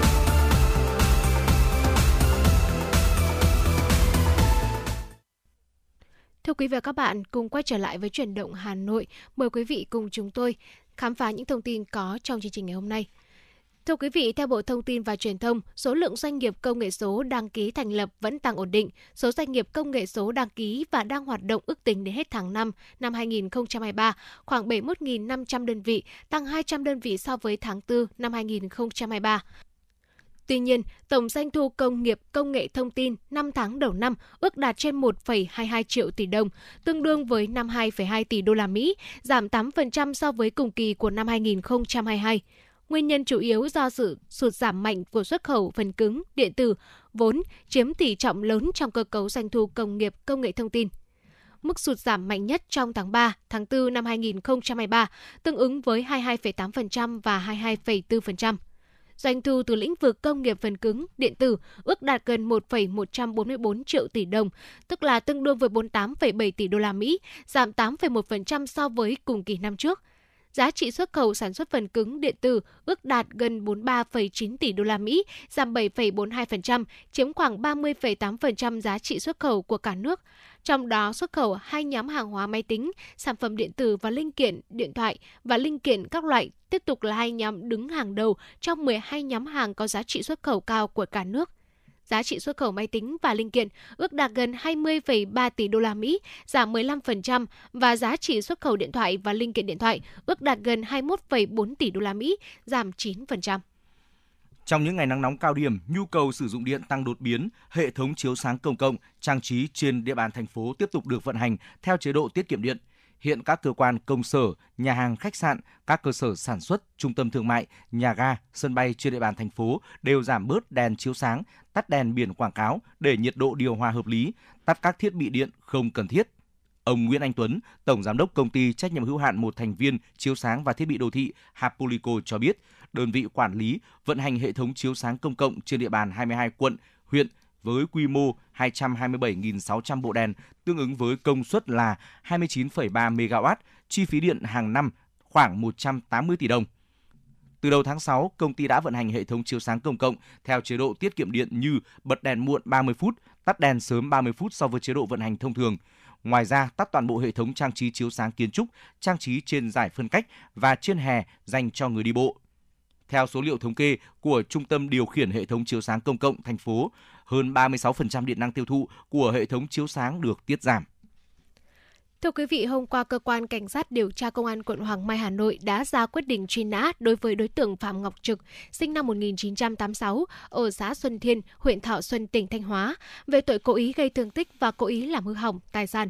Theo điều tra, ngày 13 tháng 9 năm 2022, tại sảnh trung cư CT12C, khu đô thị Kim Văn, Kim Lũ, phường Đại Kim, quận Hoàng Mai, Phạm Ngọc Trực đã dùng dao chém anh Dê, sinh năm 1989 ở quận Thanh Xuân, Hà Nội, rồi đập phá xe ô tô của nạn nhân. Căn cứ vào tài liệu điều tra, ngày 9 tháng 1 năm 2023, Cơ quan Cảnh sát điều tra Công an quận Hoàng Mai đã ra quyết định khởi tố vụ án hình sự, cố ý gây thương tích và cố ý làm hư hỏng tài sản. Ngày 27 tháng 4 năm 2023, Cơ quan Cảnh sát điều tra Công an quận Hoàng Mai đã ra quyết định khởi tố bị can Phạm Ngọc Trực với tội danh nêu trên. Tuy nhiên, đối tượng đã bỏ trốn khỏi nơi cư trú, hiện không rõ tung tích ở đâu. Công an quận Hoàng Mai đã ra quyết định truy nã bị can đối với Phạm Ngọc Trực, đồng thời thông báo để người dân biết Trực là đối tượng hết sức nguy hiểm, sẵn sàng gây thương tích cho người khác. Nếu phát hiện đối tượng ở đâu, người dân báo ngay cho cơ quan công an gần nhất hoặc cung cấp thông tin qua trang Facebook Công an thành phố Hà Nội. Thưa quý vị, Công an huyện Quốc Oai Hà Nội đã khởi tố vụ án, khởi tố 11 bị can, trong đó 9 người bị tạm giam liên quan đến vụ nổ súng gây dối trật tự công cộng vào ngày 20 tháng 5 tại địa bàn. Trong vụ việc này, ngoài hung khí dao kiếm, giáo tự chế, cơ quan công an còn thu giữ cả súng đạn. Đáng chú ý, các đối tượng phạm tội chủ yếu là từ 17 đến 18 tuổi. Nhận thấy tính chất nghiêm trọng của vụ việc, Công an huyện Quốc Oai nhanh chóng vào cuộc làm rõ và xử lý nghiêm các đối tượng. Thưa quý vị và các bạn, không chỉ tăng năng suất cây lúa, nhiều năm qua, huyện Ứng Hòa đã đẩy mạnh ứng dụng khoa học công nghệ, tập trung phát triển lúa chất lượng cao theo hướng hàng hóa. Ngay sau đây, mời quý vị cùng chúng tôi đến với phóng sự có tựa đề Phát triển lúa chất lượng cao tại Ứng Hòa. Lúa là một trong những cây trồng chủ lực ở huyện Ứng Hòa.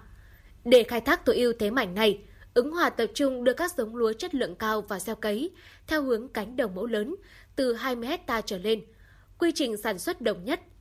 Thông qua các chương trình hỗ trợ giống lúa, thuốc bảo vệ thực vật, diện tích lúa chất lượng của huyện tăng cao theo hàng năm. Vụ xuân năm nay, toàn huyện gieo cấy trên 8.000 hecta lúa. Trong đó, cơ cấu giống lúa chất lượng cao chiếm 72% diện tích, tập trung vào ba nhóm lúa nếp, lúa thơm và Si02. Với chất lượng thơm ngon, năng suất và được lòng thị trường, hạt gạo vùng đất khu cháy của Hợp tác xã Sản xuất Kinh doanh Nông nghiệp Đoàn kết đã được công nhận là sản phẩm ô cốp 4 sao năm 2019. Bà Cao Thị Thủy, Chủ tịch Hội đồng Quản trị Hợp tác xã Đoàn kết thôn Ngọc Động, xã Phương Tú, huyện Ứng Hòa cho biết. Với phương châm không để một ruộng nào bỏ hoang và đưa đến người tiêu dùng sản phẩm gạo an toàn, chất lượng, Hợp tác xã đoàn kết đã thuê lại diện tích sản xuất của các hộ trên địa bàn không có nhu cầu gieo trồng, để từ đó hình thành cánh đồng mẫu lớn với quy trình sản xuất lúa chất lượng cao gắn với nhãn hiệu gạo chất lượng khu cháy, khép kín từ khâu sản xuất đến đóng gói, đảm bảo quy trình Việt Gáp. Trong thời gian vừa qua, hợp tác xã đã tham gia vào chuỗi sản xuất lúa hàng hóa trên địa bàn của huyện Ứng Hòa và các đơn vị đã cung cấp các dịch vụ như mạ khay, máy cấy, thuốc bảo vệ thực vật, phơi sấy, bao tiêu sản phẩm. Bên cạnh đó, đã xây dựng 15 dàn giấy lúa tại xã Hồng Quang để thu mua lúa Si02 tươi và xây dựng dự án chuỗi sản xuất chế biến lúa gạo tại xã Liên Bạt, thu mua, bao tiêu lúa gạo phục vụ thị trường trong nước và xuất khẩu. Bà Cao Thị Thủy cho biết. Đảng ủy Ban huyện Ứng Hòa đã tạo điều kiện và đã thành lập cho chúng tôi đã uh, thè làm một cái nhãn hiệu gạo chất lượng khu cháy đấy. Thì giao cho hợp tác xã chúng tôi quản lý. Hợp tác xã chúng tôi đã phát triển và rất may được các cấp các ngành quan tâm. Thì chúng tôi hiện nay chúng tôi đang à, à đưa gạo ra thị trường để, để chúng tôi sẽ áp dụng theo cơ giới hóa đồng bộ. Thứ nhất là mạ khe cấy máy. Hợp tác xã chúng tôi hiện nay cũng có một hệ thống máy cấy và máy gieo mạ để chúng tôi uh, cấy cho các hộ và một đội à, nhân viên của chúng tôi sau thu hoạch thu mua của các bà con ở các xã không phải cứ là vào mùa mà mua lúa tươi. Hết mùa lúa tươi thì lại là mua lúa khô. Chúng tôi còn à, thu mua thêm của các xã. Chẳng hạn như là uh, trong xã thì như trong huyện Ứng Hòa và như ngoài huyện thì như huyện Mỹ Đức một số xã và huyện uh, Trương Mỹ Thanh Oai. Đấy thì là lúa tươi và theo các cái mô hình của các bác à, hợp tác xã đã cấy thì sau thu hoạch chúng tôi thu mua lúa tươi đỏ bờ để chúng tôi về sấy và tự xe sát đưa ra thị trường. Theo ông Nguyễn Văn Khôi, Phó trưởng phòng kinh tế huyện Ứng Hòa, qua theo dõi sinh trường của dòng lúa này trong 5 năm cho thấy, giống Di02 rất thích hợp với trần trũng, vụ xuân và chân vàn, vụ mùa. Di02 có khả năng chống chịu sâu bệnh tốt, năng suất bình quân 60 tạ trên 1 hectare chất lượng cao thơm ngon nên giá bán lúa C02 cao hơn lúa thường khoảng 30%. Nhờ những ưu điểm này mà đa phần các nông hộ trên địa bàn của huyện đã chuyển hẳn sang canh tác lúa C02. Ông Nguyễn Văn Khôi cho biết. Trong vài năm gần đây thì Hưng Hòa đẩy mạnh cái công tác chuyển dịch cơ cấu giống lúa trong cái hai vụ sản xuất vụ xuân và vụ mùa. Thì vụ xuân thì như vậy là cơ cấu giống lúa chất lượng cao và cái lúa J02 đạt đến năng suất và chất lượng cao là 70%. Thì cái vụ mùa thì như vậy là là, là, là, là, là, là huyện cũng đẩy mạnh cái cơ cấu giống lúa vừa năng suất vừa chất lượng. Thì giảm những cái diện tích lúa uh, chất lượng mà như là cái lúa thơm uh, bị bạc lá chúng tôi sẽ giảm. Nhưng mà trong cái cơ cấu uh, giống lúa thì cũng đã chuyển dịch cho những cái công lúa cơ cấu giống lúa năng suất. Thì hiện nay như vậy cũng là trong vụ mùa thì chúng tôi cũng đạt trên trên 60% cái, cái cơ cấu giống lúa chất lượng cao. Thì năng suất thì cũng ước tính như vậy là 58 tạ hectare thì, thì trong cái chuyển dịch cơ cấu giống lúa thì bà con cũng tập trung vào cái kỹ thuật thâm canh rất tốt thế và đạt được cái cái, cái, cái năng suất cũng như là cái chất lượng cái hiệu quả trên cái diện tích canh tác Xác định việc phát triển lúa hàng hóa trên địa bàn huyện là hướng đi đúng, cần được mở rộng. Hiện nay, Ứng Hòa đã hoàn thành việc xây dựng nhãn hiệu gạo chất lượng khô cháy và giao cho hợp tác xã sản xuất kinh doanh nông nghiệp đoàn kết sử dụng nhằm nâng cao giá trị hàng hóa, qua đó góp phần tăng thu nhập cho người nông dân. Thời gian tới, huyện sẽ tiếp tục duy trì ổn định 5 vùng lúa chất lượng cao với diện tích gần 6.000 hecta tới năm 2030, đẩy mạnh cơ giới hóa, ứng dụng tiến bộ khoa học kỹ thuật mới như cấy lúa theo phương pháp hiệu ứng hàng biên, sử dụng phân vi sinh và chế phẩm sinh học để xử lý phụ phẩm sau thu hoạch. Đồng thời tăng cường các phương pháp nhằm tăng năng suất, nâng cao giá trị và giảm chi phí, xây dựng chuỗi liên kết sản xuất chế biến và phân phối sản phẩm gạo chất lượng khu cháy với các sản phẩm gạo Japonica, Bắc Thơm số 7, nếp nhung, nếp cái, hoa vàng. Quý vị và các bạn thân mến, những thông tin vừa rồi cũng đã khép lại chuyển động Hà Nội chiều nay của chúng tôi. Cảm ơn quý vị và các bạn đã quan tâm theo dõi. Xin kính chào tạm biệt và hẹn gặp lại.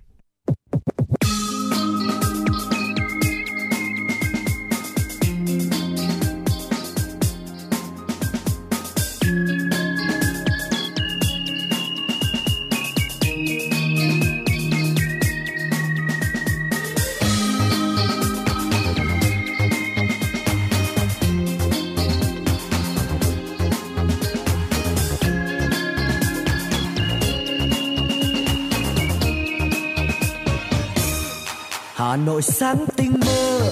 Anh vào quán nước em bán hàng, anh khách uống cà phê.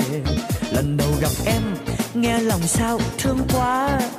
Đôi mắt dịu dàng, cô gái Hà Nội ơi. Cà phê ngon, mỗi ngày anh ghé quán. Nhớ cà phê hay nhớ bóng hình em thôi nhớ cả hai, để khi buồn trống vắng, không gặp em thì anh có cà phê.